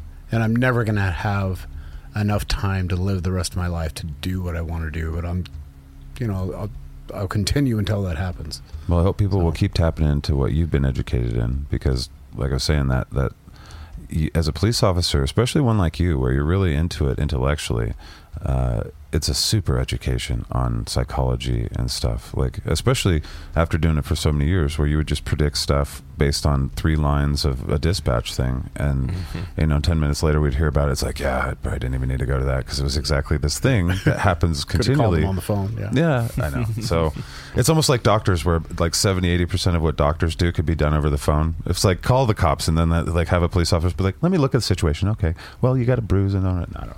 That's probably not true. Uh, but anyway, but wouldn't that be funny? Call the police. I'll get him on the phone. And it's like a, you know, it's FaceTime or whatever. It's like, he's looking at you now. Now what? Yeah. The police, it's like, all right, you naughty so kid. you know that's happening. Listen right? here, Has mister. it? Oh yeah. Does I've- it work? That seems. No. people, no, I mean, It hardly works when you're there with in the kids and flesh. shit. People will, you know. Seriously? Oh yeah. Oh my lord! Wow, that was absurd to me, and it's true. Of course, it is. I had a, I had an experience like that where like cops were called on me as a young child to try and like put the fear of like you know if you keep going down this path you're gonna end up in in prison and I was like I rode my bike through her yard I respect her. I just no. she had one of those curbs that was not like a right angle it was curved it's a perfect jump It was awesome. and her yard looked like shit anyway and she's mean You're gonna be wearing your socks low and sucking dick, boy. yeah I was like I don't I think Against there's your will. I think Against there's your will. additional steps between here and there. That's all I'm saying. But no bef- before we leave it I uh, I I have to add my um my little two cents here to Zaq's and uh, my friendship with you has given me perspective that I likely never would have had otherwise and it's changed the way that I look at a lot of things in in my life over the years and uh um it's I think it's made me more I don't want to say tolerant, but at least more more understanding of of looking at the scope of things rather than just sort of taking them at face value and deciding to develop an opinion. And uh, that's largely because of I had misconceptions about cops growing up because everybody in the neighborhood just tells you cops are the bad guy like you mm-hmm. fuck the police kind of shit and then actually becoming friends with you and then going on a ride along with you living with you you know in in meeting some of your other guys that you worked with and spending time with them outside of that environment was really eye-opening for me and it's mm-hmm. i think it's expanded me as a person so beyond the fact that i like you and you're my bro like my friendship with you has brought a ton of value in Cool. my life so Same, I appreciate that very Yeah. much. All right, enough of that shit. anyways i feel gross now can we talk Yeah. about something dumb Congratulations. Uh, now let's move on. This is this is dumb, but not dumb. This could go. We've all got opinions on this, and we're all kind of in the dark on some of this shit. Oh, this is God. distracting news. Uh, This is that segment straight. And This is dumb, but it's not the It's kind of not. dumb I was thinking. I wish it was. Yeah. I, yeah, I don't know. This could this could not not take super long, but it's just been something that's been eating at me um, the last handful of weeks. But I just I'm it's nothing new, but I'm getting really sick to death of watch like getting treated like ooh watch the birdie like look at this hand while the other hand is is smacking you you know Right. and I see that going on with the way that the way that things are. I mean, it's mostly a news issue, right? Like the our, our largest news corporations, the the shit that they're feeding us on on all sides of the spectrum. they're doing great. on all sides of the spectrum. Killing it. Nobody's innocent in this regard, as far as I'm not. concerned. No, they're all Uh, so this isn't me being like Fox is better than CNN. Right. Bullshit. But um, but I'm I'm getting so tired of the of them feeding us things and then me going and looking around on my own at what's going on and I'm They're like wrong I'm, and I'm like well whether they're right or wrong there's there's just a whole bunch of shit going on that is way more worthy of attention uh, that that's just simply not being talked about, and it and it like impacts. Like so, a prime example. uh, So I'll, I'll move it from the esoteric into the specific. Prime example would be this. Um, all these train derailments that are going on. Right. We, we Not need just the one in closure on Ohio. That was the worst one. But Yeah. there's there's train issues in numerous places all over the country, and there and it's been like in the last handful of months. I've heard that, and I, know? I want to know more about that. Um, Why? What are the odds? I wonder of that kind of thing. it just it How does seem does weird and i mean there's often? there's a there's some ramifications i mean you remember the the um, rail workers uh, strike and all this stuff because they were like we're being mistreated and Mhm. And looking into that i was like shit i've got some empathy for you guys like you are you're being treated like dog shit you know like they're they're compromising safety and they're overworking people and they're uh, Mhm. they're grossly underpaying them for the amount of hours that they're working and it, the list goes on um, so I'm. It, it makes me wonder: is there, uh, it, it, is that contributing to the fact that this shit is happening? Like that would be a mundane-ish explanation that it doesn't really border into the realm of conspiracy. That it's just like they're they've spent so much time compromising safety and disgruntling their employees that But shit's, shit's shitty- just kind of going sideways. But you this is uh, what you're talking about specifically affected a lot of uh, food, correct? yeah. Yeah, the major thing is the big leak into the Ohio, Ohio River Valley. That's like a breadbasket. Well, then prior prior to the chicken, uh, the the the egg fiasco that the- we are, I thing. think, still currently in. I, I mean, six months prior to, I can remember. I don't remember which. I was watching a podcast where they were talking about all these uh, fires that have happened at all these chicken Right, farms, and that, places, this was long before the, the, the flu thing that came up, which I really don't know anything about. I Mm-hmm. Just avian know, flu, like, I know. fucking eggs got expensive and disappeared. so, Not for you. but fortunately, uh, I have people. Uh, most of the time, I get get eggs eggs, from baby. people Yeah. that, that have chickens. Yeah. Well, it is, I agree with you. It's one of those things where it's like if there's smoke, there's probably fire. You know, like I'm, I'm, I'm more prone to conspiracy theories now than perhaps I ever have been. right. I can't say that about myself because I hosted a conspiracy show, but Well, it does feel full circle in a sense where I'm I'm very skeptical of the of the media for sure because they do not respect us at Well, all. and again, and if you fact check them, any stories, it gets really gross. People are just fucking always up to something. I mean, again, that, that's my career coming out, but it's really it, it, it looks that way because it's fucking true. Nefarious is the problem though when they're up to something nefarious like what poisoning. I mean, the thing about conspiracies is it's very difficult to keep them between a couple people. Uh, you shit where you eat. Like I mean, the Ohio produces food for this whole country and beyond in a Mhm. massive way. Like, and that that River Valley goes all the way through the So heart that- of the the country where we make food. So that would logically say that well, fucking nobody would do that. But then the other part says, of course somebody would. Fucking if I had a lot of food So- stockpiled and it wasn't going to affect me, I might. Fucking who thinks like that though? I mean, and then who has the power to manipulate the fucking you know the world in such a way? Like that's the the part where it falls where conspiracies logically fall apart. Where it's like, what's the best way to keep a conspiracy between three people? It's like kill the, Kill other, the other two, two. people. Yeah. Yeah. Yeah. and that's it. Because deathbed confessions. Uh, uh, uh, people just want to tell stories. Well- even if you're a free, you know, have you're part of the Illuminati deep core. It's Those like, are called dying, dying declarations. Yeah, exactly. Well, I I have two sort of counter arguments to that, and w- the first one is Epstein didn't kill himself, which is actually, I mean, you, like you I, said, uh, to your point, Yeah. whether whether he was killed or did off himself, like he's not here to talk about it, you know. So it's like that's that smacks to me of a conspiracy, and that's another thing that isn't being talked about. There's like there's the, all the documents from uh, his his like list of associates is about to be like it's about to be made public in like the next handful of weeks to a couple months. Let's keep And- up on this. Us here at Jar. We'll, we'll be the news and we'll see what comes up and we'll talk about it and see if there's anything interesting. Because it will change the world if a few names are in those lists. It will. It will change the completely. fucking world. I can it- think of five off the top of my head that What- would throw everything into upheaval, Right. or maybe not, because people don't give a shit. That's true. It'll it'll put me in upheaval where it's like, no, what, uh, you know, let's Yeah. find out Yeah. what kind of emotional state we'll be in yeah, the we'll we'll keep an eye on it for sure. But um, but to kind of bring it back into the macro, I'm just. It's very disturbing to me to to continually be fed all this stuff about we have to be humanitarian towards Ukraine, or you know we have to take, shoot down these Chinese spy balloons over Canada, and it's like, okay, maybe, but is that really the important shit we need to be talking about right now, or are you just blowing smoke in my face so that I don't see what's really going on? right, so I don't know? think about. Yeah, like so I don't think about you know some of the names that might come out in Epstein's shit, or the fact that there's been five train derailments in in the last you know less than that many months. That's and, I got to know the stats or- on that. Like, how or- often a year does that even happen? I know, right? I Right, kind of I yeah. wonder that or too. per month. I wonder know, that too. And like the the vinyl chloride thing that happened in in Ohio is by far the worst of them. I mean, and like there was one in Georgia, but it was like a car full of soybeans, which at first I was just like, oh well, like soybeans, you know. Right. But but it spilled into a river and like killed all the fish. Oh. So it was kind of like, ooh,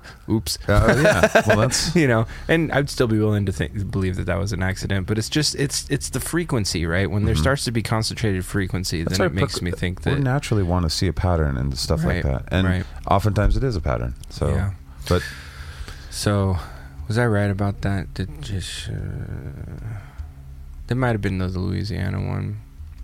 No, Louisiana was another one. That that was uh, uh th- there was another one um, that uh, like 130 people in Louisiana had to be mandatorily evacuated because the train derailed and at least two cars started leaking hazardous material into the into the land.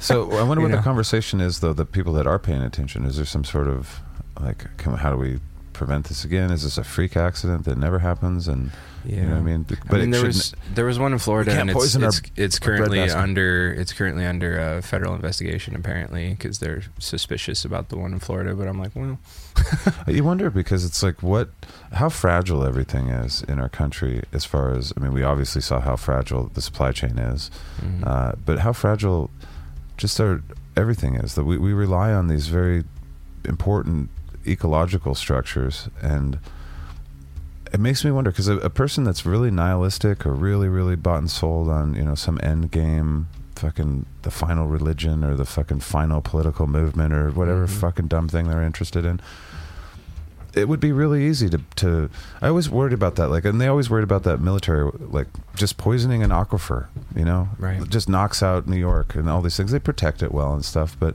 these kind of things you wonder if you know one or two weird people you know like Yeah. maybe this train derailment thing uh, you know I'm going way off into like crazy town and stuff but it's like uh it- what if it was a, a, a on purpose yeah, if somebody like did that calculated attack at natural resources to Yeah. create scarcity. You know, I it's, don't know. I feel that it's possible. But it's I'm probably not saying not. that it's the most It's likely. likely I'm- not. I'm, not saying it's the most likely, but it's like it's it's at least a little bit sus.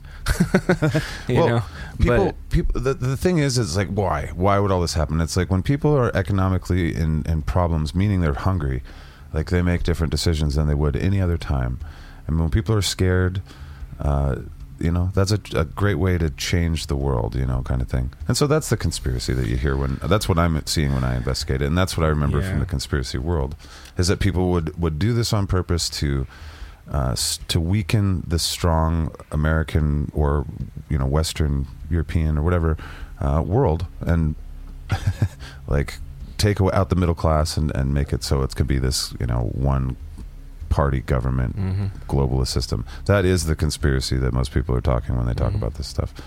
That to me, I mean, there's pieces of that where you're like, fuck, it looks like they all want to work together in a globalist thing and they all want to be in charge. That sounds fair World Economic Forum being But a good example. all those things. but it, it's still it's really difficult for me to, you know, they're people and they're stupid. They're Yeah. they're not that you know. So this, here's- this 4D this was- chess stuff makes This reminds me of, to- of my my second kind of rebuttal to what you were saying earlier about somebody inevitably always is going to talk, so you can't keep the conspiracy on a large scale like that.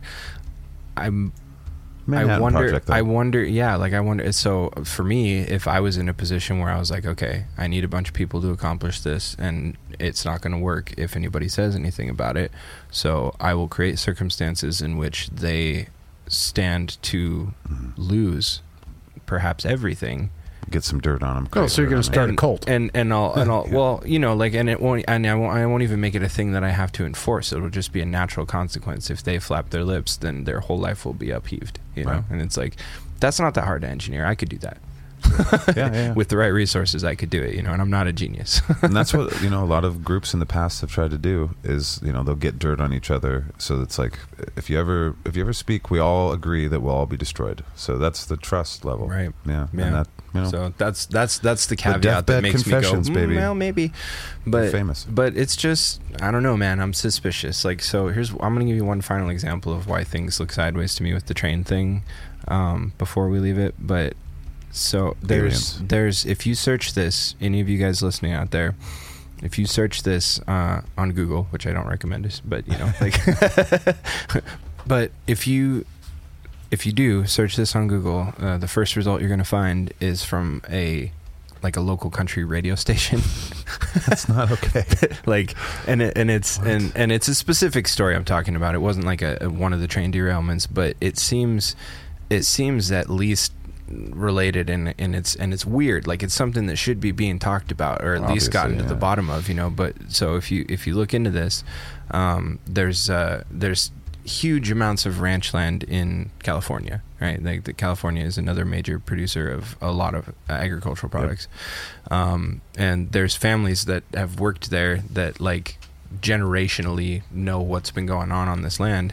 And this is the first time anything like this has ever happened and they're all freaking out about it and like understandably so. But there are like lines of uh, tanker cars uh, ra- railway tanker cars that are like riding low on their axles so they're obviously full of something Mhm. and they're just being taken out into the middle of these agricultural areas and and being left there like the engines leave and it's just these whole like we're talking two or three switchbacks on the tracks long of just these tanker cars just left Right. there in the middle of of farmland you know And it's like what's that about Like, Okay, and yeah. and none of the ranchers know like what railway company left them there there's This not there's not happens like all the time. there's not like names it's never happened according to the people that i listen to from Never that area they're like this has never happened here before ever Well, that goes back to my silly, you, You know. know. but then that would be the train companies being behind something, or like the military, or you know what I mean? It's Right.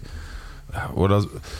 It's hard to figure out this world. It's It very is. complex. It is. It's got lots of shit. But these all these things when you put them together in a pattern, you're like. What the fuck's going on with trains? Right, need to get this shit put together. Like there shouldn't What's- be any chance of poisoning places where food is made ever. Even for all the important things that we need, we need you know we need the things that are probably in that tanker to make all the things that he- help Yeah. grandma live longer. we also need all the crops that grow in the fields where Yeah. they parked them so it's like, how do we fix this? But yeah I, I look at the I look at other countries around the world and how they've done trains, and it's like, come on. I mean, I mean, come on. Like, what the fuck are we doing? Because the train technology is so far advanced from what we use here, yeah and they're going ten, you know, two hundred miles an hour or Well, some shit. for as important as time is in this country, you'd think we'd have jet you trains. would think that the transportation systems that we have uh, for a public would be really on fucking time, Yeah. Mm. but they just are not. None of them.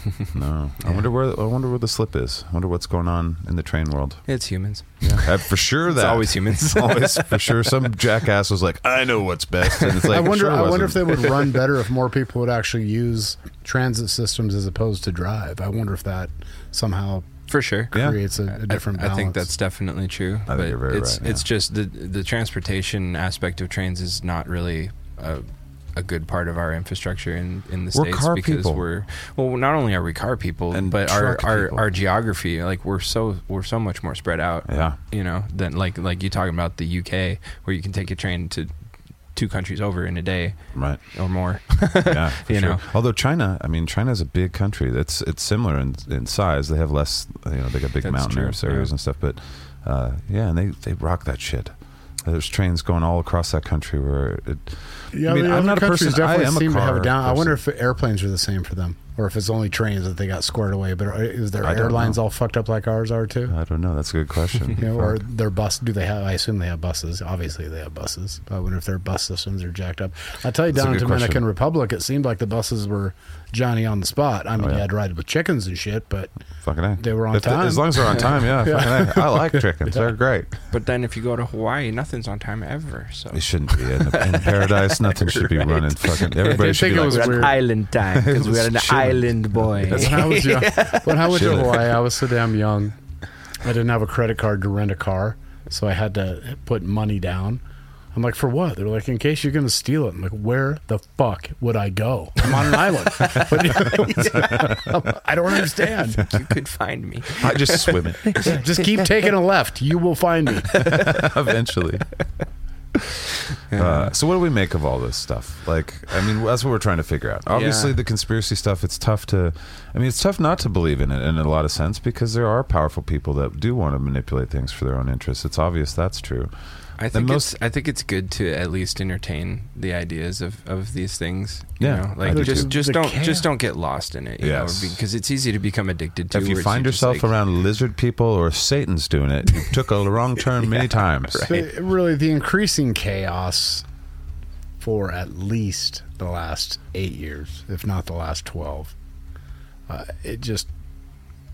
It just makes it that much easier to believe in conspiracy theories because Right. it just gets worse and worse and Yeah. worse. And every day we we I mean, we've laughed about it for years. Like oh, it can't get much- this. It can't get this wor- I this much worse. or more absurd. What's going to happen? And but now it's like, well, what's going to happen tomorrow? And it was more And, absurd. and it's just yeah, over we've, and over. We've been through some. I mean, as a culture, we've got to be more sad. I, you know, we have a piano player in our band. He's a genius piano player. He, so, he, as a kid, he was hired to promote piano for this company in Spokane that sells pianos.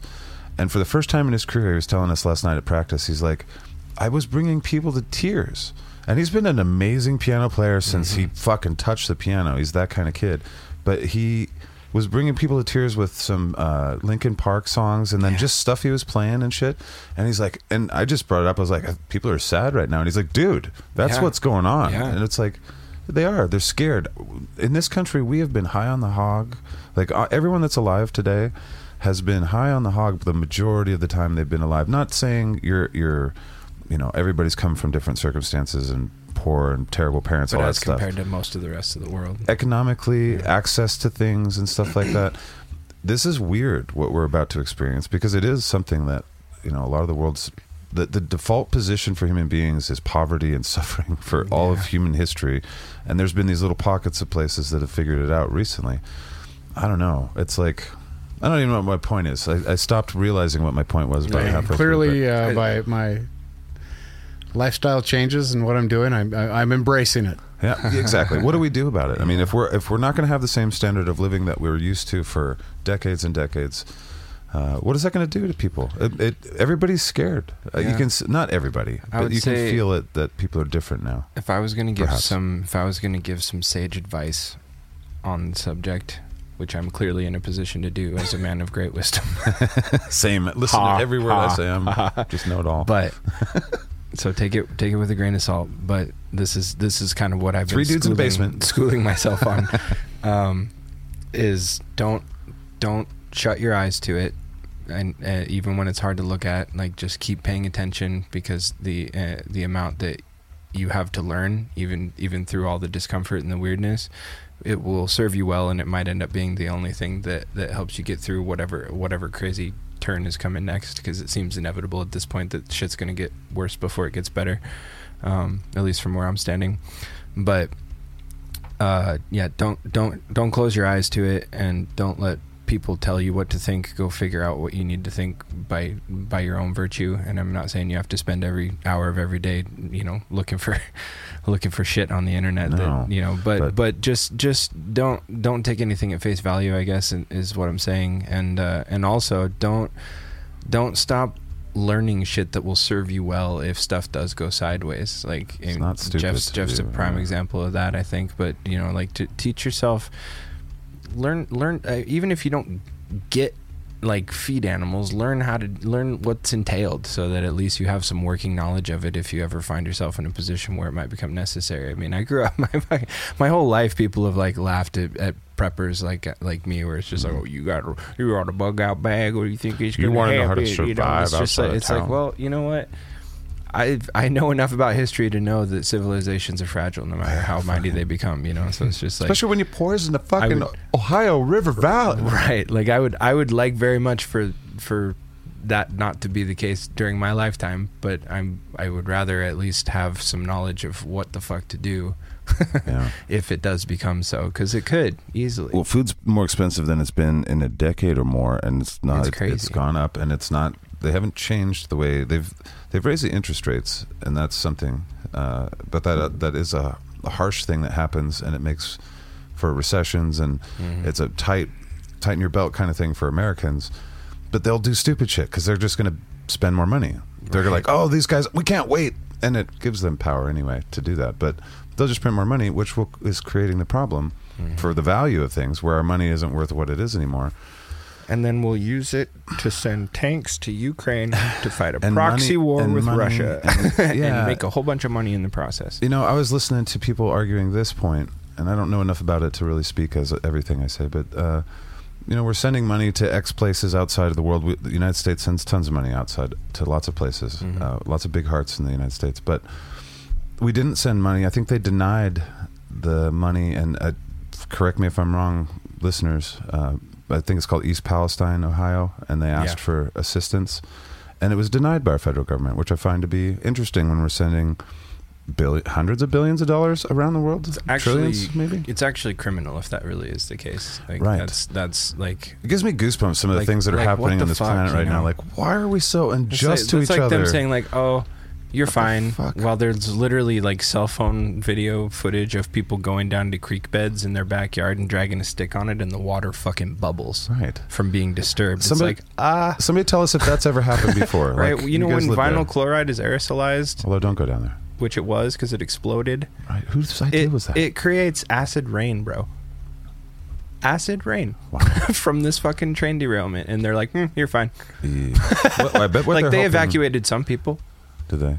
but like what? So not uh, okay. The the good thing, I mean, like with Fukushima and stuff, uh, you know, the the thing that humans got lucky on is that when things get poisoned, like the ocean, it's so big. Its dissipation is the answer to this pollution. Uh, I'm hoping. I mean, we're talking about. Did this happen? I don't know where this happened. Is this like right on the river, or is this like it sank into the the water? You know, like the underground shit, the aquifers and stuff, kind of thing. Or Oh, was, yeah. I don't know. I wish I knew more about this stuff because Yeah, I I need to look more into the specifics of 'Cause it. what I'm too, hoping but is it's hard nature 'cause will every clear time you, that Every shit. time you go looking for it, you just see a bunch of sensationalist stuff. You know, so it's Yeah. like it's hard to get to the bottom of. Are we of- like the least informed society with all this information out there? Yeah, Is well, that what's the only happening? yeah, Pretending to be the most informed. I know. the only the only viable way to uh, negate the the natural occurrence of information is power. When everybody has access to all the information, is to just flood it with so much conflicting information that it's impossible to get to the bottom of it, and you're the only one that has the right answer. You know? Fuck that. So- Fuck all this. This is weird. what a weird simulation. Whoever's writing the code at the end of this game, or this is like halfway probably for my life, maybe a little less, but uh, maybe No. a lot less. No. They're writing the code fucking sloppy. They threw a two in where there's no twos, and it fucking It's supposed to be zeros and ones only. only. Who put a two in this fucking bullshit? All right. Yeah. Well, do you have any Anyway, more you want to say on enough, distracting enough news? said for now. No, let's just we'll, This- we'll leave it. But, this but leads please, us- please check me on all this stuff that I I kind of breezed by. I've got lots. Like I look I look at a lot of this kind of shit, but. But please check me. I don't know. Like I, I don't. Like I said, I don't have time to fucking research every every single Right. thing to death. But I, I look into it enough that I feel like I can develop a reasonable opinion. And a lot of the shit just looks smelly and crooked to me, or at least grossly negligent. Yeah. Both both cases distress me, and and the fact that it's not being talked about. That's that was my real point in bringing all of this up. Is it's just like why is this not being shouted from the rooftops of all of our major media networks? Like Right. this kind of stuff is actually But going then to if it affect is, does our it lives, create you know? pandemonium? No. I, I, mean- don't, I don't know. People need to know these things. Like I, I'm not. People I'm need not, to. I'm not defending. It was just a question. It Yeah, might. I don't know. It might, you know. Suddenly we'll be out of toilet paper again. Yeah. well, yeah, right. We have seen all, plenty of that crap. Toilet paper cures vinyl chloride. We're going to Costco. Get in, Janet. You have to wonder. uh, We're, we're just talking shit. we're talking shit. I'm talking shit about the government, all this stuff, and it's like somebody in the government's listening to this, and they're like, "You guys don't know. We You fought off no the aliens. We fought off alien viruses. We fucking and and that we fought off so many. The sky panics. is a hologram You guys don't know the Earth is yeah. flat, and we're creating clouds with fucking jet trails. You have no idea what we've protected you fucking idiots from. like, okay, fair enough. All right, this leads us down the road to uh, really pretty fitting next subject, and it's probably pretty quick. But adversity tells the world who you are. Mm, that was one of yours, wasn't it? It was, and it kind of goes with this distracting news since we're dealing with Weird shit. But adversity tells you, uh, tells the world who you are, and I don't know if that's true all the time. It's like sometimes we rise to challenges really well, and sometimes we don't. No, I think it really. you're- I, I think it does. I mean, But- it- a lot of it's you know fight or flight response, but I mean, again, you could be. But that's who you are, could though. Be, yeah, you could be the best, you know, martial artist in the world as far as doing katas and all the fancy shit. But until you get into a fight, you don't know how you're going to respond That's and right. how all your training is going to kick in. That, but that's still why you train, right? Right.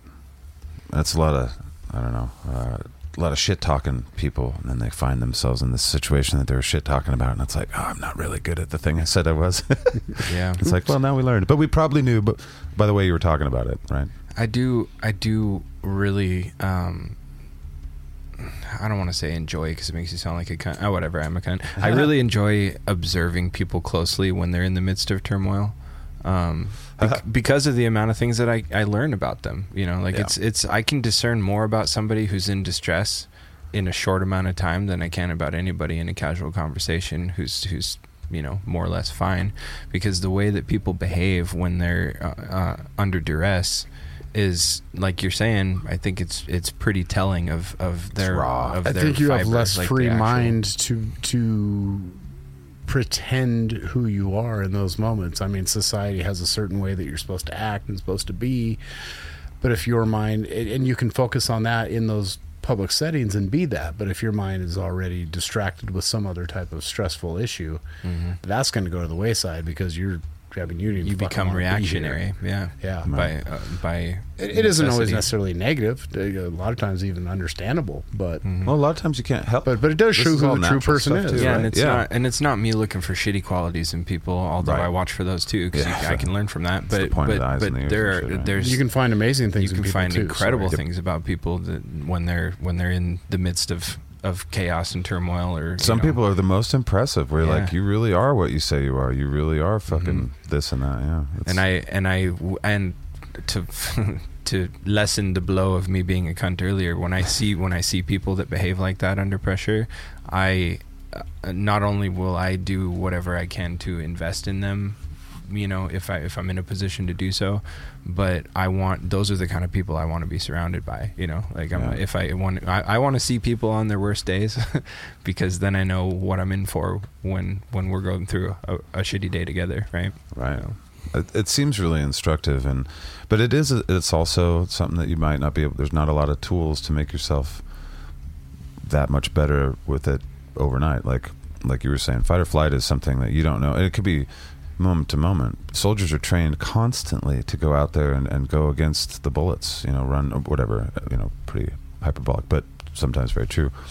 But not everybody's going to, even if they've been trained and, and they're the best in the fucking thing, when it comes down to it, the moment you see something crazy or the moment you know you start to hear real gunfire or something it changes everything and and we all think we're heroic like I, I heard somebody on the radio the other day they're like you know i saw this and i agreed with him on part of it where he watched somebody get beat up and somebody was filming it and they didn't jump in and stuff and it's like on some level yeah for sure like we as people should be jumping on that but also like putting yourself in a violent situation You better to get be your ass kicked if you're going to do that. You better be prepared to do that. yeah and i don't know Yeah, it's not heroic to jump in and get your ass beat. But you find that out. But a lot of people don't know. Like, I, I don't remember who said it, but somebody said it on the podcast, and so many people have said it in my life. It's like you don't know yourself till you've been punched in the face in a fight, kind Yeah. of thing. And that's like, Everybody has a plan until they're punched in the face. yeah, mouth. that's something that you've said a lot, and, and you've said. But I don't know. Uh, it's all instructive. Yeah. But uh, it's not something that you can really change about yourself too much. I don't think you can try. Like it just depends on it depends on context for me. Like if I'm looking at if I'm seeing Yeah. just just somebody seeing somebody getting their ass kicked is not going to be enough for me to automatically jump into the defense of whoever's getting their ass kicked. Like it depends on what's what the variables are, right? Right. Like did I see it start? If I didn't, I don't know. You know, like Right. No, like no, Yeah. maybe maybe that guy's getting his ass kicked because he was the one that jumped the other guy and he just is losing, right? So like I'm not going to go in and This disrupt was like that. an old old man getting beat up by a young man, though. yeah, so I- that you like- and I are. uh, If, or something like let's that. was say the we old man Hitler.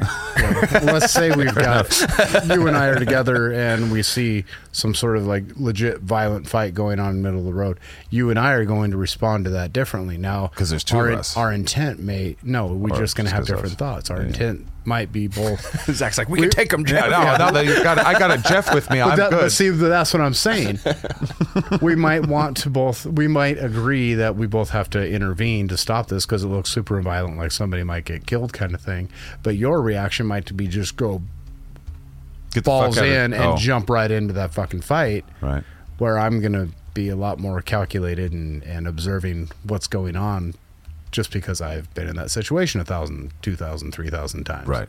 You know. So you're checking your pockets for a taser. so that's like, where that's where oh, of experience those. does come in. So you can sort of that's where training and experience. I, I guess more than training, that is that would actually be. I, I've experienced that so many times. I'm going to respond to it totally different than you do. Yeah, for sure, guaranteed. So there's a there's a subtler version of this too. Like it doesn't have to be so dramatic as like somebody's in grave peril, you know, like Right. in, in in an immediate moment. Um, It's there's usually just the best way to give the example. yeah, But for sure, for sure. Yeah. But uh, I just feel that it, it merits talking about because this is going to be a lot more relatable to everybody in the context of the state of the world right now. Is like there's, there, I think most of us are feeling uh, a pretty intense sort of pressure and turmoil just from the the state of affairs around us. You know, like Yeah. how much everything has just devolved into confusion and division and So many and, extremists and and and, and our, our resources that we have are just not not squaring us away like they did only a year or two ago and so now we're like our our uh um what's the word I'm looking for? Our stability is mm-hmm. is kind of being eroded. And and Standard people are people like you said. Zaq people are scared you know? And and myself included you know I look at it and I'm like this is sketchy. Yeah. and it makes me uncomfortable. And like some days I don't I don't really deal with it very well because I'm just like this I'm fucking stressed out. To be honest, I'm glad that. I mean, I'm not glad that you're stressed out, yeah but I'm, I am happy to be around other people that look at this and are not like, "Oh, it's fine. It'll be fine." You know, I, I don't want you know pessimism either. Yeah. I like being around optimism, and you guys are all, but you're realist people. So it's nice to know that it, you know that we're looking at the world and we're all looking at it like. Who, who's in? Who's driving? Because they're done. They're sitting down the fuck now, right now. They've had too many five-hour energies. It's Yeah. been too many days. Dude, they're not alive anymore. There's somebody dead at the wheel, and it's just steering where the fuck they want it to. But- yeah, well, that's that does seem like the two most prevalent options when it comes to responding to all this type of shit. Is you either you either wake the fuck up and start paying closer attention, so you can navigate it as best you possibly can, Or you dig into whatever or or you just put your hands over your eyes and go, nope, Right. and whatever happens happens. You just refuse to. I respect both of those, to be honest. 'cause, Do you? I mean, I, I like to surround myself around people that know a lot of shit, but I totally respect people that are like, no, I don't care. Fuck it. You know, it's like, okay, I get it. I mean, just focus on what you're doing. You know, those are people that are like, yeah. you know, maybe really well, there's some there's some like, merit to it, I guess, as long as you're not just as long as you're not just retreating into something that's not you know offering anything positive to your life. As a, like you're just like I'm just gonna they're getting, I'm just gonna lock myself in my house and drink all the time. Yeah, I don't want that. You know what I mean? I mean, if they're, they're like, you know, I'm going to dedicate. I'm a scientist. I'm going to do more science and fuck all this outside shit. I, there's so many people. Jeff, you're kind of like that. yeah, you're like, I see where you're coming from. I don't want to fucking hear about it. I want to get out of. I'm, my goal is to get out of society so I can raise these kids with fucking some dignity and decency instead of all this horse shit. Crazy shit And, and you know, go back to a time where things were a little slower, and that's fucking. How can you not respect that? Like, we none of us know where this is going. That's the thing. Right. But it sure feels like it's just It right off me- a cliff. Yeah. right off it cost the me hollow, nothing. flat Earth. cost me nothing to go spend time with not only kids and Polly and but the- with the people in my life or even by myself. Costs me nothing to go out on a gravel road and just go for a walk and look at nature and you know that's that's what I like to do. So what's wrong with that? Or and there's so many new skills to go learn. They need to know more about geopolitics, Jeff. Absolutely. Economic strife. Absolutely, that's what I'm going to do up there. I'm going to Pierce just so I can learn about politics. He's going to read the autobiography of Vladimir Putin. and Come back with notes. well, and at a certain point, it is there's there's there's merit both ways because at a certain point, politics really is just a grand masquerade of bullshit. You know, Yeah. for like ninety nine percent of it. It's Hollywood for cunts. I feel like the world's what just being like. run by a bunch of defense attorneys. That's really what it feels like. Dude, that's how we talk to each other. It's like, uh, I'll send you an email about that. It's like, I'm right here. Just tell me where you Hold on, let me go into the other room so I don't have to look at you, and I'll text you. Yeah, this. yeah. I have. It needs to be notarized, and I need at least fifteen I hundred have to have a record, and I'm taking screenshots and sending them to my friends. It's like that in Because everything. they're the jury Well, of then my it's like, peers. well, and even it's like the defense attorney. Well, you're fucking guilty, so I got to come up with some crazy ass bullshit that doesn't make any sense. right? And I'm Just gonna. throw one person off out of twelve. and I'm That's gonna I need to do. But that's Justice. like that's how our world is being run. I work I work in the le- legal field kind of, so I hear a lot of legalese uh, on a day to day basis, and I've caught myself for like the last six months or so when somebody says something to me that I'm just like, uh, you know, and it's usually just in a joking manner, but somebody like make says something in a claiming sort of way, and I'll just look at them and go. Objection lacks foundation. Do you get pissed off every time you hear them say "in agreement"? he will now. I Used to actually don't hear that very much. Irritate me so bad. Did you hear it a lot when you had to go do court the, stuff? the attorneys they they, they, got their like to sound important they want to be important L- and they love language. to say agreeance agreeance is not a fucking word It is in the Black's Law Dictionary. God damn it! It's not a fucking word. You were not. You were in agreement. Just say, you're not I- in agreement. That's why they go to law school is to learn that language that where is means something that doesn't oh. mean is to I us. just want to punch them Yeah. all in the fucking giblets. That's by design. yeah, they're like, yeah, we know we're cunts, but fucking, yeah, we make a lot of money and we help the world, kind of, kind of work. and is it maybe. not? Is it not? Don't, don't fucking say that. Goddamn. Is it not? Is it not? Yeah. Is it not? I, you know what I the the word exhibit is forever ruined for me uh, in my job because I, I I hear the word exhibit all day Too many every times. day. And I'm just like, like just seeing the word exhibit. I'm just like no. There's, Exhibit. there's this thing they do there's this thing they do in depositions that drives me fucking crazy. And I understand why they have to do it because the legal system is the way it is but they'll go they'll have a list of like 20 exhibits right?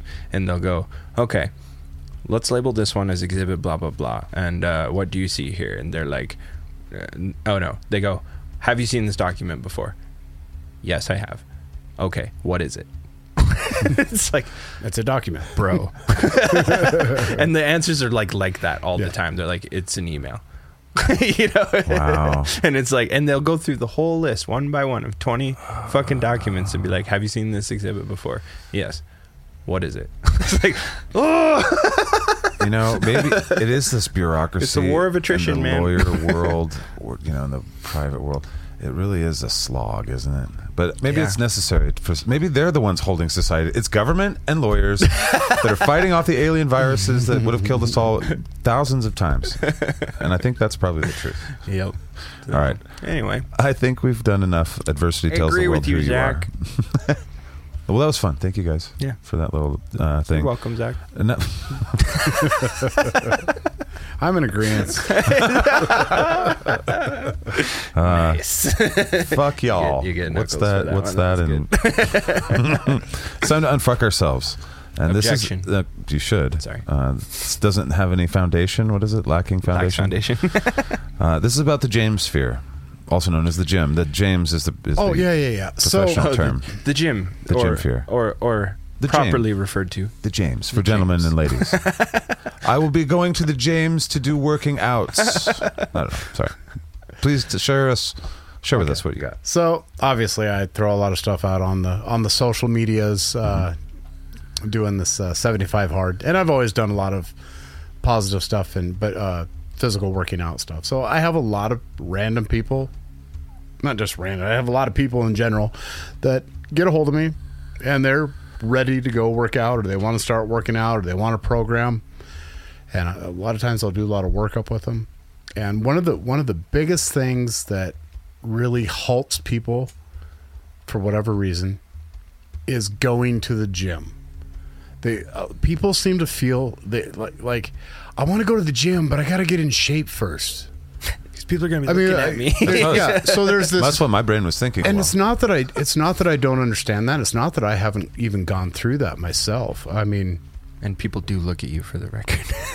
did they do? it's a meat market. isn't it? no, I know but because I've done it in my time at the gym. That's like, kind of the whole thing. guy. Holy shit! Right. That that's the whole point is I encourage people. I, I can remember going back to the gym and I was like 60 pounds overweight, which is really hardly anything in the spectrum of some people going to the gym. They're, you know, five, 600 pounds, but they're fucking there. And I think Yeah. it's awesome. That's my whole point of this.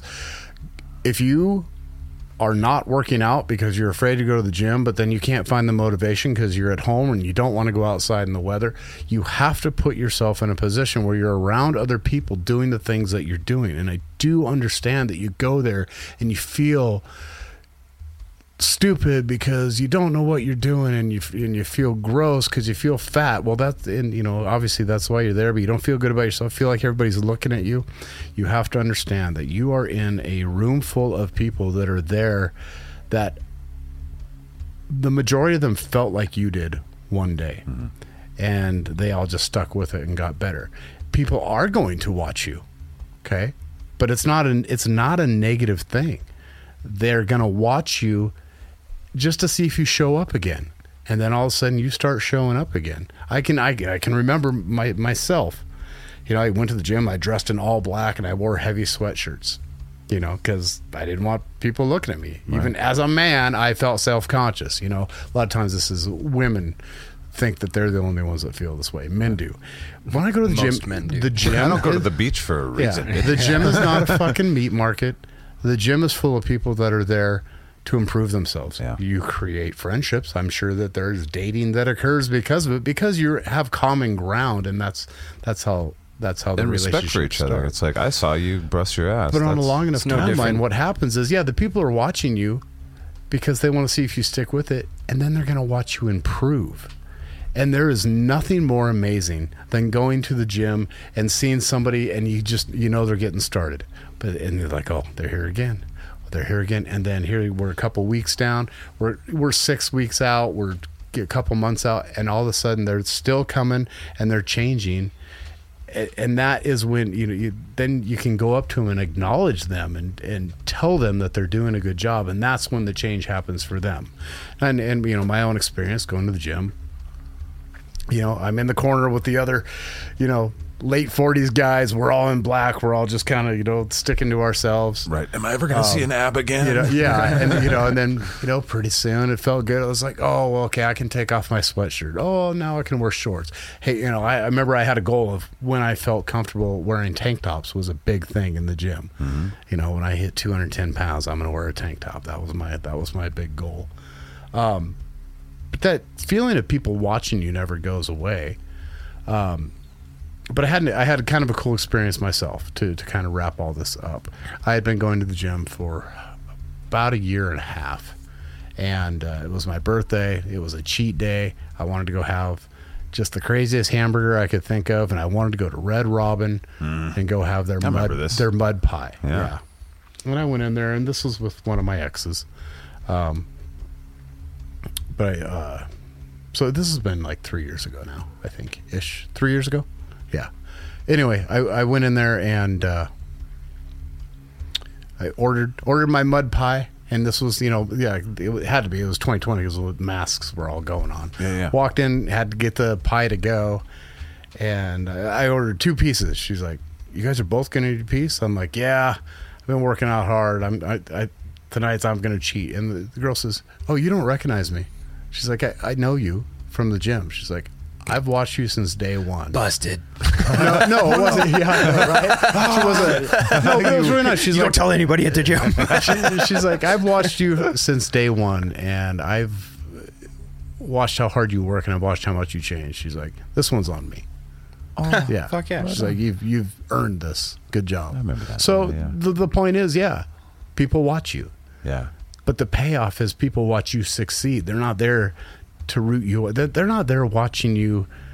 hoping that you fail. Like quite honestly, most of the people in your life are doing the ones that even care about you. Yeah, most people don't give a fuck about you. Yeah, they're just waiting for you to fail. Yeah. The people that you don't even know see that you are in there to do something about your life, and they're going to encourage you, and and and and cheer you on to do it, or at least watch quietly. And but there's going to be that moment when they'll let you know that you're doing a good job.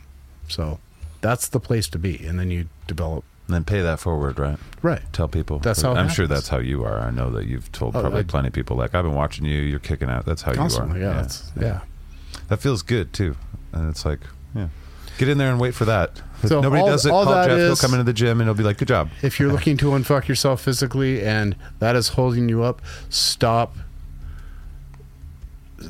Stop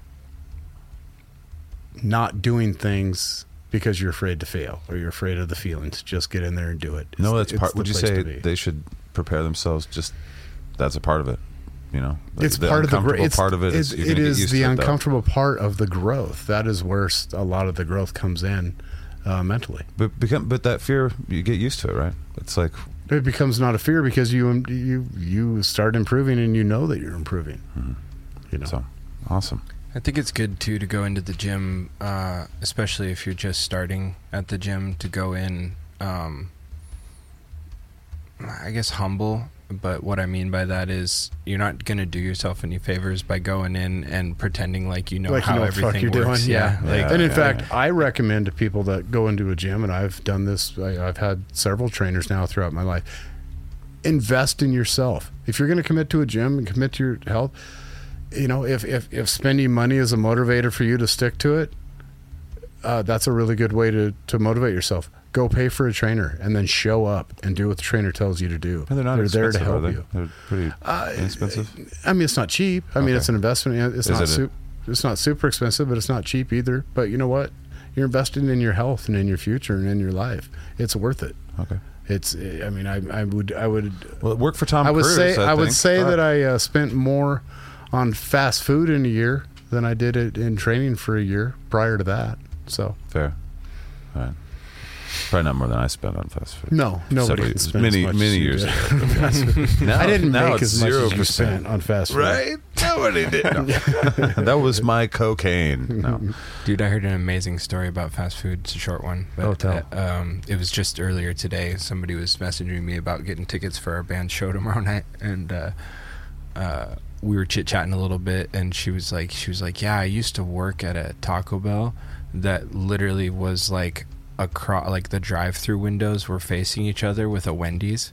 So like, so like we would like fuck with each other constantly, and I was like, "Please tell me you made a fucking like torpedo out of a quesadilla and just like hucked it or some crazy shit." And she was like, "I just was like imagining this. I'm like, what a magical thing! Like that would have made that job so much fun just to have like the the competition, like mm-hmm. literally right, like the customer pulls away and you're just like, Yeah, Fuck you. flip them off. Take that Taco Bell. it's like War of Two Cities or whatever, Tale of Two Cities. All right. Well, that was the James fear. Don't fear the James. Don't fear the James. Don't fear the James. James is your friend. It is your friend. The James is just It's where all the the tools to use. It's the people in there that are going to actually help you, not make fun of you. And and it is just not a fucking meat market. That's just not that, the way it is. That's like the stereotype, though. That is how people look it, at it it. is, but that's because the people that don't go to the fucking gym. That's what they do. the ones or how about the ones that chose not to get in shape when their partners got in shape, and then their partner ended up two years down the road meeting somebody else at the gym. They're like, "Oh, it must be a meat market." Oh, no, yeah, yeah. your guys' lives separated because you took two different paths, right. and and, and it wasn't important to you. Yeah. Fair. All right. Well, that may have unfucked someone. I don't know. Not me. Not me either. Um, Well, I'll be better next We're time. getting Jeff Gall, dang it. Uh, this one's another fun one. This is another one that you and I kind of had the same idea, uh, and it's Reasonable's Party. So Dun, dun, no, dun. yeah, no theme song for that. But we'll try and keep it a little bit short. But why? Uh, what do politicians do? Are they valuable at all? And what is their value? Like, what is it that they do? But then I think the thing that we were talking about was how they kind of have like the weatherman vibe, where they have that halo because they're on TV or something, or because they're Well, it's it's our fault. We we turn these people into into celebrities. yeah. The- the- whether it be a weatherman or a politician, Mm-hmm. and those are the only two jobs where you could be absolutely fucking wrong Always. about everything that you do every day in your job and not get fired. No shit. And it's Get and it's our fault Get- because we, we I need to think about a career change. I mean, that's I where that's where you were talking about like television actually is a really that was a terrible invention into our society for the purpose of elevating people's status uh, to this godlike level or this you're better than I am because you're on this box that I watch in my house or Yeah. or, or cinema even prior to that you know Right. um, and I think we do the same thing with you know the nightly news. There's the the weather guy or the the local politician putting on his red tie and you know Yeah. Fix There's- I wonder if that's happening to YouTube and stuff too. All the, the big celebrities of today are YouTubers and For sure. you know Instagram influencers. and, but yeah. and that's why their ridiculous spouts mean something to some to so, So- many people. So Do you they, so think- you're saying they don't do shit or negative things? I do you agree. think that do you think that um, any form of celebrity has uh, their place in society or do you think we'd be better off not having celebrities period that's kind of like breaking it down to heroes and stuff. And I think I'd heroes say are important. inspirational is more. my- You know, that's the It way seems I like a natural thing that we like. I don't know if it's important or not, but it seems like we gravitate to it pretty heavily, and we like Yeah. stories with heroes and stuff. Well, I, I think it's good to recognize uh, anybody that has gone through great adversity and came out better on the other side. That's the whole point of going through adversity. Unfortunately, we're getting uh, popular through victimhood instead, which is going on a whole other subject. or just I ridiculous understand, things, you know, like why people are. Fa- uh, the word famous is kind of weird, though. It's just they have a lot of eyes on them, right? You know, Yeah. in today's terms, what does even famous mean? Like, fame when we were kids and stuff was Har- Harrison Ford was famous because everybody in He every still is. generation, yeah, exactly. we still know who he is. But you know, now people are famous to groups of millions of people, kind of thing. Where Yeah. it's a smaller thing where there's groups of people that don't know who the Beatles are, and there's groups of people that don't know who PewDiePie is, and you know, but those are pretty big famous things. I don't know. What am I talking about? I Uh, think I think that way. I think lost that fame is inevitable to a certain extent. I think I think that the thing that could stand to change perhaps is how we interact with fame. Yeah, fame is what know? fame is what people know who I am, but I don't Yeah. know you. Yeah, it's notoriety. Yeah. Yeah. So like, and I don't think you can. I don't think you can put yourself out there far. I mean, in depending upon your definition, the three of us are famous in in a certain context. You know, just Sure. because we Yeah. have we have a, a group of all you lovely jargoneers out there Yeah. that that are interacting with us and following us and and like we know some of you but some of you we don't we'd like to get on the discord and come talk to us but a lot but- of you we don't know. but yeah. you know what I'm saying, like, and it's just it's not because we sought out to be, you know, to to find a bunch of notoriety and have a bunch of of, of people follow us and Mm. and consider our opinions. Um, it was simply that we were like, well, we have shit to talk about, and uh, we maybe somebody else will get some value out of it, so we'll record it. maybe they can and- correct our bullshit too. Uh, you know, so there's know. been there hasn't been a pursuit of fame involved, and yet it's a thing that sort of just naturally occurs. You know, so I think Yeah. that I think that that's never going to go away. It's just part of human nature. But Um, again, the intent behind a lot of that too is you know, we're, we're we're not trying to give out information or share stories or share experiences because we want to be famous. right. We think that maybe there's something that one of the three of us has gone through or corrected in life or fixed that can value somebody else. Therefore, I, I think that, that fame going with, again, I guess my original explanation, people that go, I, I think it's it should be noted when people go through adversities and have solutions or at least have incredible stories to tell. That's worth fame. But just because you were on a TV, it really doesn't. I don't think that does. It's it. weird the things that make people So, famous. Which is kind of a little bit off topic, but the reality is, yeah, politicians, uh, honestly, they don't do dick other than get popular. right. And they can make wrong decisions all the time, and nobody does dick about it. Well, they technically they sign things, right? Yeah. Okay, so they're signing things that other people thought about and, and probably put in on those papers. They didn't write any of the bills. Yeah, right. some of them may have written some bills, and but I mean, what are they functioning as? They're functioning as our representatives, I right? guess our, our, our, our speaker for us it's supposed to be. Okay. So how how do Yeah. you feel about how that's going? Do you feel like you've ever in your life had someone that spoke for anything that you were really about? Does No. that is that correlate as No- a thing that's real nobody in the that real world? nobody that reached a level to where they could actually make good on any of it. you know? Not No, not enough right? to where it positively impacted my life. Not enough to support the endeavor, right? It's Right. like this is not really a correlation. There's you're up there doing things with money and power that has nothing to do with anybody I know, and nobody they know. So I don't know. So Uh, what you're saying, Zaq, is eat the rich. That's what I'm. I don't know No, about it's not about the rich. It's not about the rich. eat, eat the cunts. No, eat. It is. It is. well, yeah. Oh that's, God, that's a good Put that on a prescription. T-shirt. Absent context, it will be hilarious. I actually like that. You could take. A, Of course you you could take a lot of things out of context. I'll just say, I, with a K. Cunts with a K. It'll be totally different. People Nobody always goes, hurt. Okay. nobody goes, it's like fuck with a PH. Yeah. I feel like it's, Softens the it's I, by the way, I'm thrilled that that's kind of like taken off as a thing. I feel. the c word. Uh, No, not the. I love that too. but fuck with PH. Oh, Yeah. A lot Yeah, of yeah. people are using the PH. now. hell yeah. we try and It flatters me.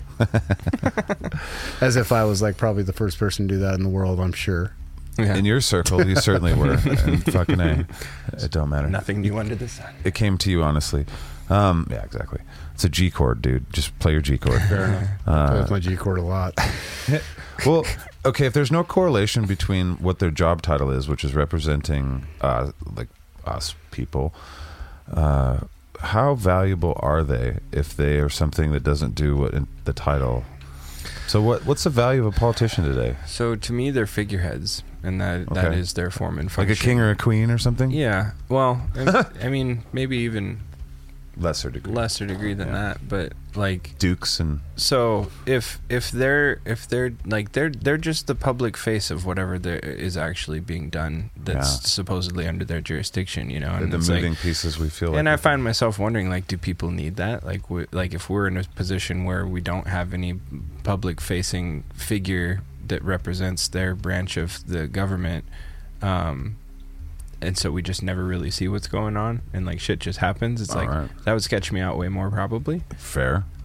probably, maybe, it's hard to imagine, 'cause Right. It's not something that we can but ever. but only if shit was going sideways. Like if things were going fine, and I didn't ever have to listen to a talking head ever, right. I'd probably be fine with that. if it was people, Yeah. it would. It's one thing. If it was computers, and then people that were programming it that we could like hold accountable, that'd be another thing. You know what I mean? If there was, because there's, because like you said, we have the people that we vote for, and that's the people that we look at as kind of government. But then there's the built-in machine that doesn't switch out, even when administration Right. switch. They are the bureaucracy that is the government that Mhm.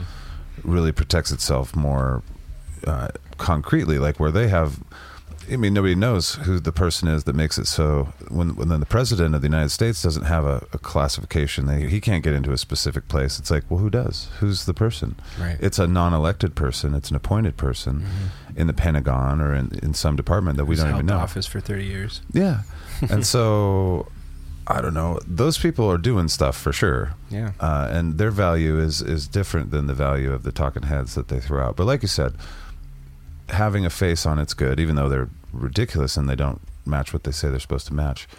But if it was a, a bunch of computer stuff running Yeah. running some of the systems that that these things do, which I don't even know what would correlate into, you know, which would be a good example of that. I'd say the Federal Reserve, as we've talked about, could be a computer and some of the stuff, but that's not a good example. It would take refinement. I think it could be done for sure. Um, but I still, I don't even really necessarily mind the human element, like having a human representative of, of Sure. whatever's being done. Uh, it's just that I agree with Jeff though that it's the, it's us quarterbacking them uh, that makes that that I find to be toxic. You know, like just putting them up on a pedestal and being like, "I'm, he's my guy," you know, or she's she's Gross. my main bee. You know, it's like makes it so we don't absorb information from all places. yeah, because then it becomes then it becomes just like just simple tribalism at Yep. that point, and then and that just that doesn't that doesn't serve well in that context. You know, like tribal tribal behavior has its place, Mhm. but that Best in a that- sporting event. that is that is not it, Yeah. in my opinion. You know, and and I think that it would really behoove all of us to just collectively stop giving a shit about these people That's, other other than other than be like, what do they have to say? I like that. I don't like that. Maybe I'll write somebody. I, I mean, we have to steel man it, right? So, Yeah. I mean, I, I did. I know. That's the best we could do. That was the best we could do. That was that was pretty good. Yeah. And and that's uh, they don't have a lot of value in general because it's not a functioning thing really. That I mean, nobody's accountable for Well, it. most of them are slimy too, which doesn't help. Yeah. You know, Like every when, I love it because when I watch, tell me one that isn't. Can you name one just off top of your head that's not like kind of just skeezy? Not really. Jeff, can you think of one politician off the top of your head that's not just doesn't seem like slimy?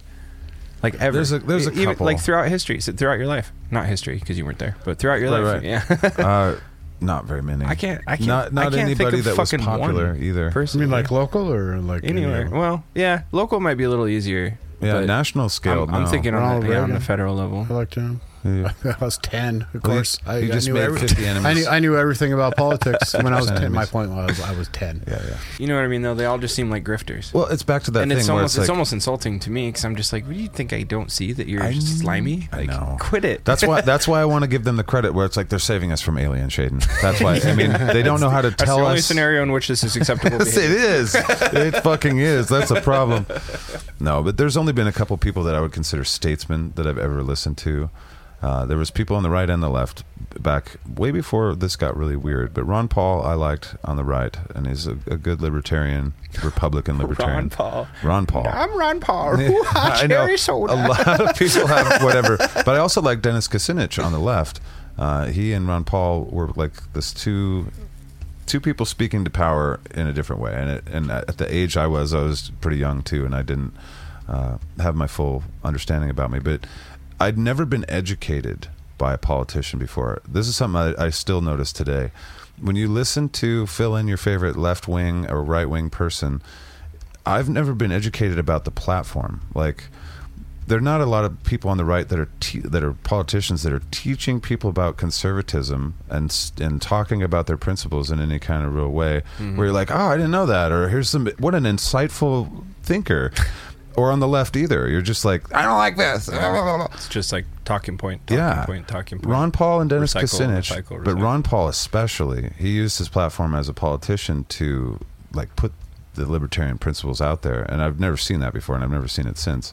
And I respected that because it's like this is new information. Yeah. I've never heard anybody talk about blowback and some things that came real true. I, it's I first started. My dad was an uh, economics psycho, so I got it from him. But it was he was the first guy that put that economics that my dad was talking about into terms that I could like understand. And for a politician to do that, I'm compelled to throw out there that I liked Ron Paul in That- 2008. That would be that would be refreshing. I admit to have Never like, to seen it before to have, since. to have politicians that are actually like talking about politics, like Mm-hmm. not not in a esoteric sense, like who this is politics because it it's a social issue, but like in like well here this is the field of study and what Yeah. it says The about it. and idea. That's, some shit that you might not is know. politics you is getting into social issues. Mm, Yeah, true. But it was nice because Ron Paul also like the the one thing that's really dis uh, like when you want when you have a problem with your plumbing, you don't call a lawyer, you know. And what we have with with the government is we have all these problems that require you know technical people to solve and shit like getting food to people and fixing infrastructure and stuff. Ron Paul was a doctor and like an OGBYN and an, uh, he's That's not an not a economist. doctor. And an jokes. econ- These are the jokes. the people. jokes, people. and an, and he wasn't an economist, but he's pretty well respected in, in certain fields of, of economics. Very much so respected. But he knew his shit at least enough to question the politicians around him that obviously didn't know what the fuck they were talking about. And whether or not you agree with Ron Paul, him asking those questions showed the cracks in the, these in the, all the other candidates. For me, as a young person, where I'm like. Nobody knows what the fuck they're talking about. None of these people know what they're talking about. This guy, whether he's right or wrong, is fucking schooling their brain. Like it was a Mm-hmm. weird thing to see. Never seen it since. So, Ron Paul. All right, fair. But anyway, I and thought- Dennis I Kucinich in a lesser I thought degree. Gary Johnson was funny. He- I didn't really have a whole lot of feelings to- about his politics, but I was like, him I in- was like he was played. he was pretty funny. yeah. Did you? he was there the time that we went Yeah. together, right? Yeah. Yeah. Okay. They burst out of like a wall, and it I was think like, so. ah, Gary Johnson, hmm Aleppo, I sp- buddy. I spent most of my time on that trip in the pinball arcade. I'm not gonna lie. Dude, I wanted to go to a bunch of speeches and shit, and I barely went to my speech. All right, uh, the next thing. Let's. I think we're done with that. What, well, actually, final say. Uh, what's the value of politicians from a scale of zero to 10, 10 being of high value to society, zero being Eat the cunts. eat the cunts? I like that. eat the cunts? Is that a zero? It's got to be pretty damn low. I mean, They have some. Oh, you're, I mean, you're we have a some value. designated person to sign shit, I guess. But we should be able to tell them what they're signing. So low as fuck. Yeah, super low. Okay. All right. We won't hold you to a number or some shit. All right. Last thing. We're to our very last bit of Jar 36. This is uh, actually from Bodie the Badass. Ah, yes. Bodie, our quartermaster, is gonna. He's giving us our badass of the week. Yep, Bodie. Bodie Badass got on the history. Discord and he fired me a badass of history, and I went and looked into her, and uh, m- I must say, sir, good pick. He agrees. I, I concur emphatically. Um, so we're going to talk about this lady named Nakano Takeko, Japanese, in Yep. case you would not have guessed I did. by the name. It's like an Irish, but Um, so Nakano Takeko, to give you an overview real quick, she was uh, she was a gal that was born and she was raised being taught martial arts was and born also and raised? Yep, born and Born and raised, both. Yep. Um, got They even fed her. got education in in martial arts and also in like literature. Rad. Um, so she was like essentially the the quintessential warrior poet Mhm. type chick, and uh, she went on to lead uh, like uh, like a small battalion of all women that went into this civil war at, at the time in Japan, and w- they fought, and they weren't supposed to. So it was like Mulan type shit, Yeah, but yeah. the Japanese version. Okay. um, but they they fought, and not only did they fight, they kicked a lot of ass. And and they weren't they were they were sort of like a rogue agent in the army because none like they weren't supposed to be there, so none of the none of the officers would actually like give them orders or help them. They were just inserting themselves into the conflict and kicking ass and taking names, right? So kind of guerrilla warfare. and and it was all because of uh, Nakano. Cool. Takeko-san. um, so that's the overview. I'll, I'll I'll dig into some of the some of the details here, but she was she was super duper cool. So she lived from uh, 1825 to 1872. Um, not the longest Not- life, not very long, sadly. no. Yeah, but I mean, given what I just told you, you can probably guess why. um, but I'm not even going to try to pronounce where where she was born because I'm just going to mess it up and I'll I'll, Okay. I'll be ashamed. But um, but anyway, uh, she was apparently, according to Wikipedia, she was uh, good looking and well educated and, and uh, came from a powerful samurai family, and that's hence her her That education. crazy upbringing. Yeah. That sounds Yeah. amazing. So uh, But also terrifying because I mean you're in battle all the time. That isn't. That sounds romantic, but it's it's really not just yeah. swords and It's just like, dying I'm stressed out fuck. all the time. fuck. I can The kill philosoph- people, but they also want to kill me. right. The philosophy stuff sounds lovely and uh, you know good. so, uh, so from 1853 to 1863, uh, she was receiving her strict um, education and uh, actually ended up being adopted by uh, her own teacher, uh, a lady named Akaoka Daisuke. Um, and she was the she was that lady was the famous instructor of. Uh, I know why you did this to me, Bodhi. Ma- Matsudaira Teru. Um, and uh, she's another famous figure. You can go I've actually heard of that check her out. in person. Really? Mhm. Yeah, no shit. I hadn't, but I know now. Um, so anyway, she kind of she kind of became like a, a a resident student of the school, and other students like became like sisters to her, right? Um, she she grew up like loving to read stories of Japanese female warriors and generals and empresses. Um, but uh, the legend of Tomoe Gozen deeply affected her, and um, uh, so much so that when she was a kid, she re- she recited like the entire written story of Wow. of it. You know, like she was Good memory. obsessed. Right. So anyway, uh, we'll we'll skip through a little bit, but um, Uh, she she she's super smart. she's super smart. She's, leading a basically special forces rogue battalion, Not yet, but she that's where she's headed. Okay, yeah, Yep, Yep. And uh, and her parents are, are a long line of uh, samurai. yeah. Or Mhm. her, yeah, okay. Yep. So she got older. She found employment at the Itakura estate um, for a lord, and um, she taught Naginata to the lord's wife and uh, served her as her secretary. Naginata, if you don't know, is like Japanese pole arm. Like it's like a halberd, but instead of an axe, it's got like a katana blade, like a short Oh. katana Oh, blade yeah, on the yeah, end of it. Right? Yeah, yeah. They used it a lot for taking down cavalry and that kind of shit. But that was her that was her discipline. So she got hired to teach this to the lord's wife and also be her secretary. Cool. Right? So Interesting. so um Kind of so- connected. yeah. So she left. Uh, she left that um, situation in 1863 when she was adopted by her master. she got adopted again. Yikes. Um, who had been transferred from uh, Osaka, and um, uh, he tried to get her to marry his nephew. Um, but since the nation nation was shaken by social unrest, she refused and uh, went back and reunited with her family. So she's like, "Nah, I'm not gonna get married. So I got I'd- shit to do." I'd rather be a warrior. Yep. Fair.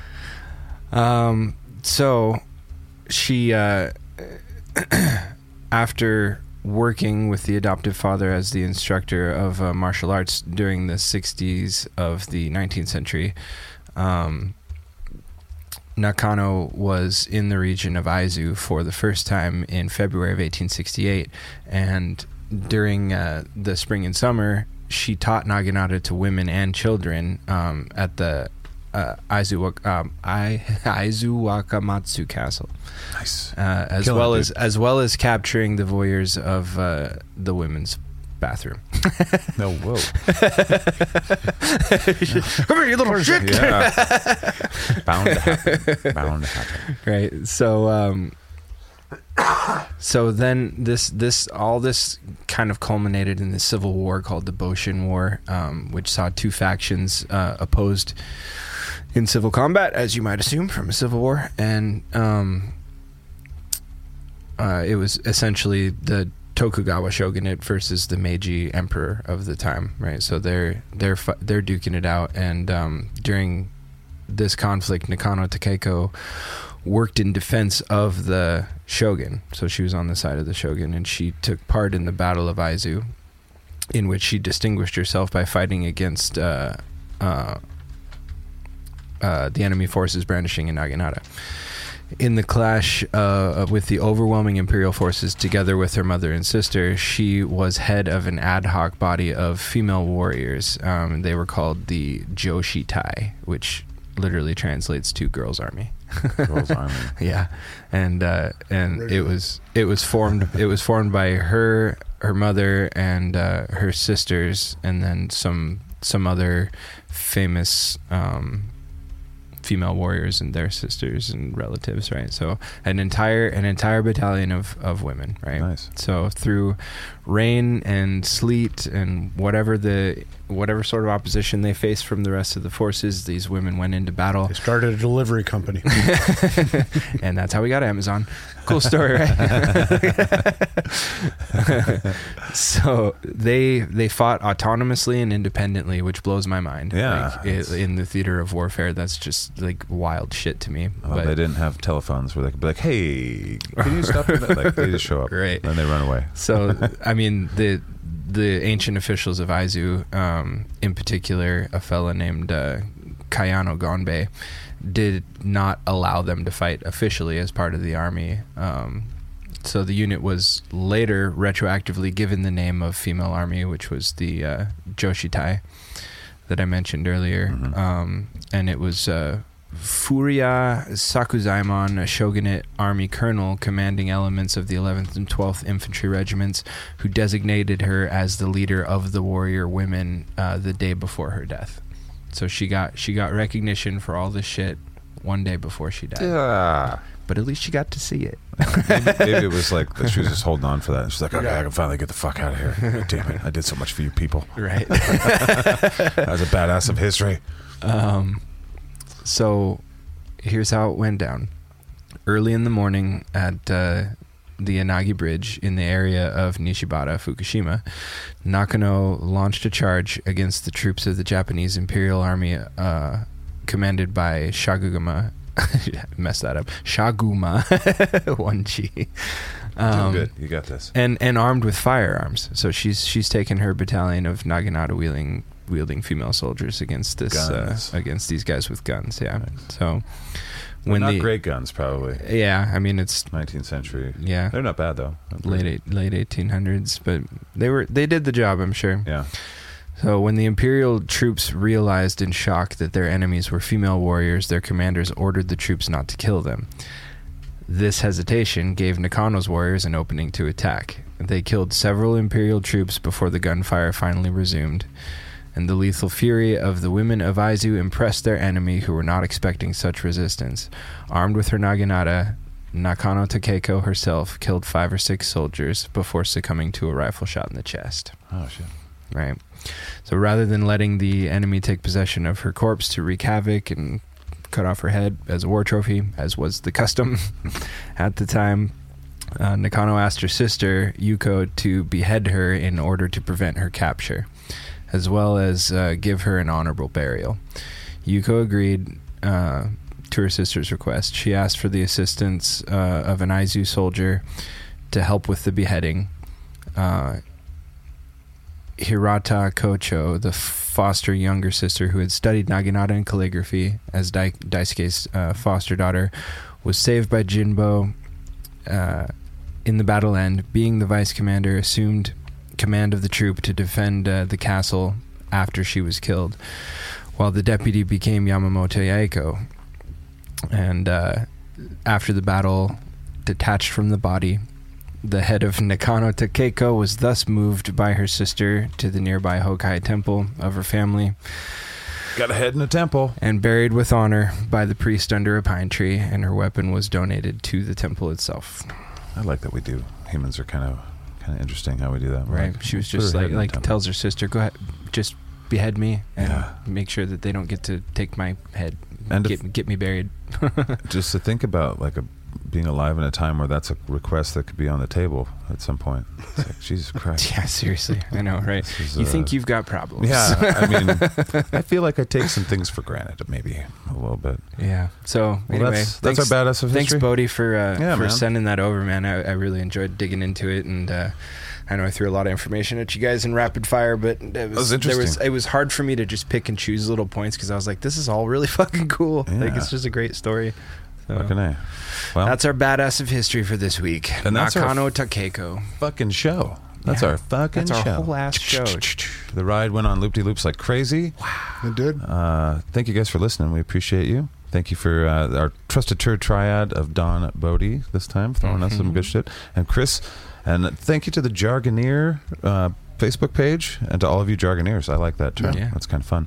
Thank you to all the patrons. Uh, sorry we haven't put anything up new yet, but we I'm appreciate not you even guys. sorry anymore. yeah, we appreciate you guys supporting us, buying gear and all that good stuff.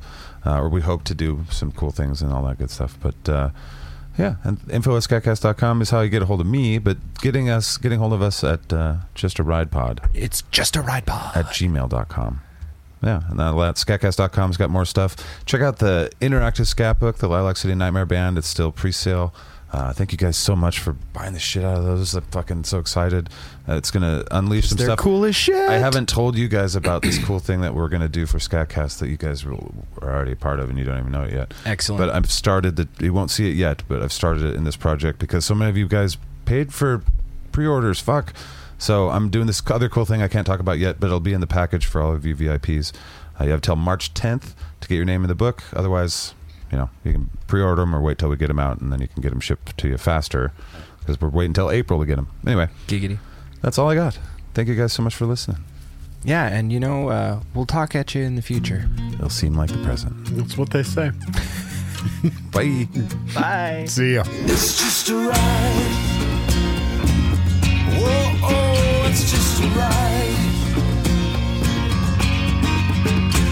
Bing. Bong.